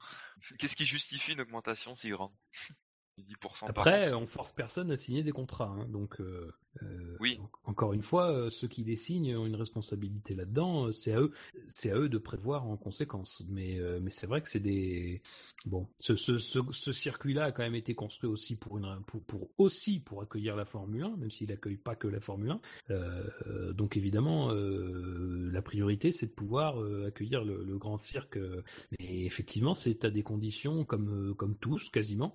Il y a quelques exceptions près, euh, c'est des conditions euh, draconiennes et euh, voilà, ça autorise pas des peu parce que même bon 5 millions c'est énorme, hein, on est d'accord, mais c'est quand même pas énorme quand on y réfléchit bien dans, dans, tout ce que tout ce que génère la Formule 1, mais ça peut faire vaciller une organisation de Grand Prix. Et ça, mais en même temps, ça c'est un problème qu'on a depuis des années, qu'on pointe depuis des années. C'est-à-dire que de toute façon, quoi qu'il arrive, dès qu'il y a un petit problème, dès qu'il y a un petit grain de sable dans la gestion d'un Grand Prix, on se retrouve avec une épreuve qui peut potentiellement être annulée. Et ça, euh, et quand on évoque chaque année, parce que chaque, chaque année on a 4, 5 euh, endroits qui peuvent, qui se posent en potentiel euh, terre d'accueil pour un Grand Prix, c'est aussi oublier euh, que les grands prix qui accueillent actuellement, ils ont déjà eux des difficultés pour maintenir quelque chose, alors qu'ils sont potentiellement dans une position bien plus favorable. Et on l'a vu avec des projets qui pourtant semblaient avoir un soutien énorme euh, de la part des collectivités, puis de la part d'autres euh, investisseurs privés, comme celui de New York par exemple, qui, bon bah rien que de dire un Grand Prix à New York, c'est déjà quand même potentiellement s'ouvrir à énormément d'investissements. Ben même ce Grand Prix-là, avec tout le soutien qu'il y a eu même de la part d'Ecclestone, tout ça, ça n'a pas pu se faire, tout simplement parce que voilà, c'est un moment il y a, des coûts, euh, il y, a, il y a des coûts pour tout le monde, et c'est aussi pour ça qu'en France, euh, c'est intéressant de noter que ça ne,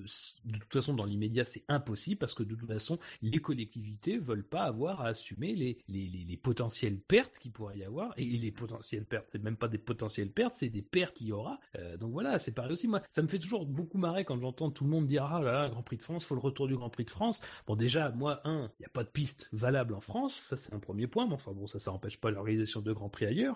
Et puis deux, je suis désolé, mais il y a quand même d'autres priorités que d'organiser un Grand Prix. Dire euh, ça, c'est une première chose, quoi. Je, on va pas blâmer encore une fois euh, les. Et c'est pareil, c'est le même raisonnement aux États-Unis, hein, de toute façon. Oui. Soit il faut que de la part des, des détenteurs de droits commerciaux, on accepte de revoir sa politique à ce niveau-là, mais ça c'est pas possible parce que tout simplement il y a toujours des concurrent qui peuvent potentiellement prendre ta place au calendrier. Donc de toute façon, eux, ils ont aucun intérêt à fléchir au niveau des prix, à part pour certains pour certains grands prix encore une fois. Donc là, il y a aucun intérêt à faire ça. Ben, soit on se retrouve avec un système où des, grands prix potentiellement populaires peuvent tomber, mais il y a aussi eu des grands prix qui étaient moins populaires qui sont tombés. Donc euh, l'un dans l'autre, euh, c'est ainsi va la vie d'un calendrier de Formule 1, surtout ces dernières années. Quentin, tu avais cité cette information aussi. Ouais, bah c'est surtout des faits plutôt qu'un avis à avoir dessus, parce que c'est vrai que le, le, problème il s'est déclenché en, deux temps finalement pour euh, surtout pour nous, parce qu'on a eu d'abord les, les, infos que avec le, le, mauvais temps à Austin, il y a eu des, des répercussions sur euh, les sur le sur l'aspect financier, et après il y a la baisse des subventions, donc forcément ça je pense qu'ils étaient déjà pas si bien que ça. Alors euh, les deux, les deux, les deux, ces deux causes là qui arrivent en même temps, pratiquement, c'est très mauvais pour le Grand Prix. Après, euh, Franchement, c'est assez surprenant parce que je me voyais pas du tout le Grand Prix des, États-Unis en, difficulté et c'est vrai que finalement c'est un peu eux qui ont mal géré parce que c'est enfin c'est l'État du, du, Texas qui a mal géré parce que c'est euh, le dossier finalement qui a changé de main euh, le dossier des subventions qui a, changé de main euh, récemment et, et, qui a provoqué ce ce problème là. Après pour la pour la pour le prix demandé au circuit, bah, euh, moi je trouve, je, comprends même pas comment le système actuel peut marcher. Après, c'est vrai que Fab euh, a dit que s'ils baissent les prix, il y a, plus de concurrents forcément qui peuvent prendre leur place, et donc forcément ça se comprend. Mais euh, signer des contrats aussi chers pour avec des augmentations de 10% par an, je comprends même pas comment c'est possible, comment c'est viable pour pour les circuits. Finalement, je pense qu'ils le signent en se condamnant un peu, en sachant qu'ils pourront pas suivre. Ce, même, même, sans, même sans le problème des subventions qui baissent, euh, une augmentation de 136, euh, 136%, c'était pas suivable pour eux. Et pourtant, ils font le plein, ils, ont fait le plein euh, chaque année en termes de euh, billetterie. juste pour info, le calcul confirme que dans le cas d'Austin, c'est bien 10% par an. Si tu fais un peu de mathématiques, 25 fois 1,10 puissance 3, ça fait bien 33,3 à peu près. Non mais le problème, c'est que là, on est typiquement dans le cas d'un circuit qui sort et l'ambition c'est d'accueillir la Formule 1. Donc tu ne peux pas déjà à ce niveau-là, tu ne peux pas dire aux détenteurs de droits commerciaux, ça va se faire à ma sauce, puisque de toute façon, tu arrives déjà avec le présupposé que si tu as construit un tel circuit, et si tu as fait appel à-t-il que, si tu as décidé que c'était un circuit qui était aux normes pour accueillir la Formule 1, tu te mets déjà en position forcément, quand tu arrives à la table des négociations, de faiblesse. C'est, con à dire, mais c'est, le serpent qui se mord la queue. C'est-à-dire, si tu construis un circuit pour accueillir la Formule 1, construit par l'architecte de la Formule 1, je, c'est pas vrai, mais je résume. Euh, forcément, euh, tu veux accueillir la Formule 1 et tu vas le faire si tu n'accueilles pas la Formule 1, ta construction se justifie quasiment pas. C'est pareil pour le circuit de Corée, par exemple. Le circuit de Corée était construit uniquement pour la Formule 1. Euh, à partir du moment où ce, circuit-là sort de terre, c'est pour accueillir la Formule 1. Il ne peut pas ne pas accueillir la Formule 1. Quand bien même il n'est pas prêt, quand bien même l'inspection se fait au tout dernier moment, et patati et patata, et puis finalement pour que ça, donne un, Grand Prix qui n'a jamais, enfin, jamais pris et qui a été euh, rapidement abandonné. C'est un système. Et, ce que je disais, c'est pas, pas que la baisse des prix ferait venir d'autres concurrents. Non, c'est que les prix actuels déjà génèrent assez de concurrence. Donc de toute façon, et des concurrents venus de pays qui peuvent s'offrir le luxe de construire un grand prix, de construire un circuit, pardon, sans forcément attendre de retour financier dessus. C'est pas le cas de tout le monde, mais aujourd'hui, personne, personne, personne ne gagne de l'argent avec un euh, Grand Prix de Formule 1. Donc euh, euh, voilà, c'est tout, c'est tout simple. Et même ça a beau être quelque chose, être un Grand Prix aux États-Unis qui est populaire il y a quand même une influence assez importante, pas non plus énormissime, mais qui est une, des meilleures influences, et ben tout simplement, ça, ça, voilà, c'est pas possible non plus dans ces conditions-là. Donc euh, voilà, c'est, c'est soit tu acceptes qu'il y ait des pertes financières, et là à ce moment-là, tu trouves un moyen de les dispatcher euh, entre des collectivités publiques et des investisseurs privés, et encore qu'un investisseur privé, c'est quand même très rare qu'il accepte euh, de prendre une énorme, une énorme perte dans la vue. Soit, ben voilà, tu, tu n'organises pas de Grand Prix, mais à ce, moment, à ce moment-là, tu ne construis pas de de course et tout ton raisonnement ne se justifie plus. Tu es bien obligé d'accepter ça pour exister. Quoi. C'est, un raisonnement euh, idiot, mais ça tient presque du suicide, mais, euh, mais c'est comme ça. Quoi. Après, s'ils sont toujours là en, 2016, ça peut être un cercle vicieux parce que si euh, s'ils ont moins de subventions, ils vont peut-être augmenter le prix des billets. Donc forcément, il y aura peut-être beaucoup moins, de... enfin beaucoup, ça dépend. il y aura peut-être moins de monde qui va venir. Et le problème, c'est que les subventions, elles sont, elles sont calculées en fonction du nombre de personnes qui viennent dans la région. Donc ça veut dire que pour 2017, il y aurait encore moins de subventions et c'est c'est un, cercle vicieux qui. Ouais, mais quelque part, les personnes qui ont les moyens de se rendre au Texas, ils ont les moyens de payer 20, euh, 30 ou 40 dollars de plus sur, leur place. c'est pas une porte, euh, pas une barrière à l'entrée, quoi. Non, mais le problème, c'est que par exemple, même sans parler de l'augmentation du prix, parce que de toute façon, malgré tout, euh, les places sont toujours très chères en Formule 1, c'est aussi le fait que la discipline intéresse moins, tout simplement. Et, on l'a vu l'année dernière en Allemagne. Alors en Allemagne, on a dit il y avait des circonstances, c'était après la Coupe du Monde, tout ça, tout ça. Mais enfin, euh, reste que une discipline dans laquelle c'est une écurie allemande qui domine, avec un pilote allemand qui se bat pour le titre, avec un pilote allemand qui vient de gagner les quatre dernières éditions. Normalement, ça doit mobiliser. Même là, ça ne mobilisait pas. Donc de toute façon, il y a aussi un désintérêt qui se lie en plus dans les audiences. Euh, donc voilà, tout, tout ça n'incitera pas à changer de politique. Hein. mais pas aux euh, États-Unis. États-Unis, oui, mais... sont en hausse. Oui, aux États-Unis, oui, mais le, problème, c'est qu'on en reste toujours au fait que les budgets sont trop serrés et qu'il est impossible de dégager des profits. Oui, ça donc, euh, et, d'autant plus, voilà, dans, dans, un pays où il y a un regain pour la discipline et il y aura, il y aura sans doute l'année prochaine encore plus de d'attention portée sur la F1 avec As qui arrivera. Donc et ce serait dommage vraiment que l'année prochaine il soit pas là, imagine. Ouais, oui, mais. Parce que avec l'arrivée de As, c'est vrai que ce serait vraiment dommage. Il y, a aussi le Mexique qui peut être une, concurrence et d'ailleurs les promoteurs sont, sont étaient pas contents cette année d'être à une semaine du Mexique. Mm. A priori, il doit être à deux semaines euh, en, en 2016 et euh, oui, il peut y avoir un peu de vol aussi de d'affluence sur le sur le Grand Prix du Mexique. Et enfin dernière info, de manière surprenante, il y a que moi qui l'ai cité. C'est une info d'Autosport qui indique que euh, le personnel de Renault travaillerait déjà à Enstone, dont euh, le euh, principal personnel technique en partance de Manor, Bob Bell, qui, en tout cas, s'il n'y est pas encore, serait sur le point de s'installer à Enstone pour reprendre la direction technique de Lotus, futur peut-être Renault F1. Alors que toujours que rien n'est bah, toujours rien d'annoncé C'est ça le plus surprenant. Je sais pas je... après je suis pas un as de la communication, je sais pas ce qu'ils attendent mais il faut attendre que ce soit signé. Mais euh, et euh, alors après ce que dit euh...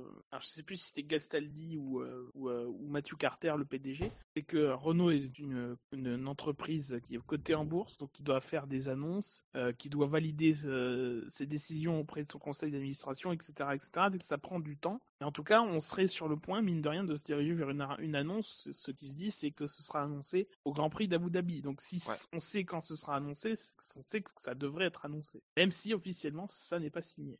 Ouais. Non, mais bon, bah, c'est vrai que c'est des indices quand même concrets de, du, mariage euh, qui va s'opérer. Euh. Voilà, c'est même pas un indice. si on vient carrément bosser chez ça, euh, chez Lotus, ouais, c'est ouais, la preuve, quoi. C'est même pas un indice. Non, non, non, mais c'est ça. Enfin, de toute façon, bon, c'est dans les tuyaux. Bon, c'est vrai que ça, ça, met quand même du temps. Effectivement, il y a des impératifs de, du côté de Renault. Enfin, Reste que de toute façon tout ça, ça va nous faire euh, une saison 2016 compliquée quand même. Mmh. Euh, Ou on ne sait pas encore s'ils vont. Euh, a priori, ils devraient garder le nom de Lotus. au moins une année et après se renommer Renault. Ah bah, moi, ce que j'ai vu, c'est qu'ils garderaient pas Lotus et que ce serait sûr qu'il s'appelle Renault si Renault rachète. Ils ont pas dit un quand en fait. Ah ok. C'est ça le. Le nom Lotus sera voué à disparaître, mais ils ont pas dit s'il disparaîtrait en Vivement l'annonce officielle. Oui, Il y a pas aussi une histoire de droit comme euh, il y avait avec Manor et Marussia, que fallait garder le même nom si on voulait accéder au. euh, oui, il faut demander la permission et tout, mais voilà, c'est plus simple de se donner, laisser une année euh, de Oui, voilà. quoi. Alors c'était une interview de Mathieu Carter. Alors, euh, voilà, il précise pas quand. Si le si le l'accord avec Renault euh, se fait, oui, le nom va disparaître, mais pas euh, quand.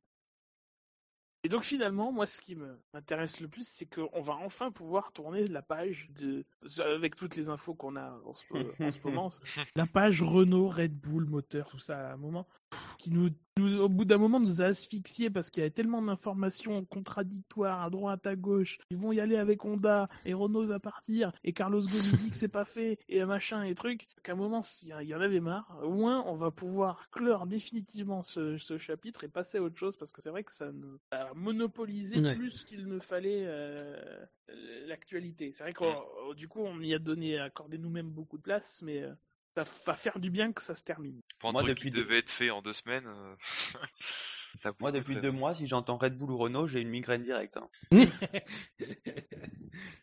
non, mais c'est vrai que oui, ça, ça c'est typiquement les trucs qui s'étirent. Finalement, les bases sont posées dès le début, c'est qu'après, il y a beaucoup de, il y a beaucoup de trucs qui se greffent dessus, mais Tergiversation, de communication, Ouais. de devoir de réserve, de mise sur le grid d'Alain Prost lors de Formula One, lui aussi va, va souffler. le pauvre.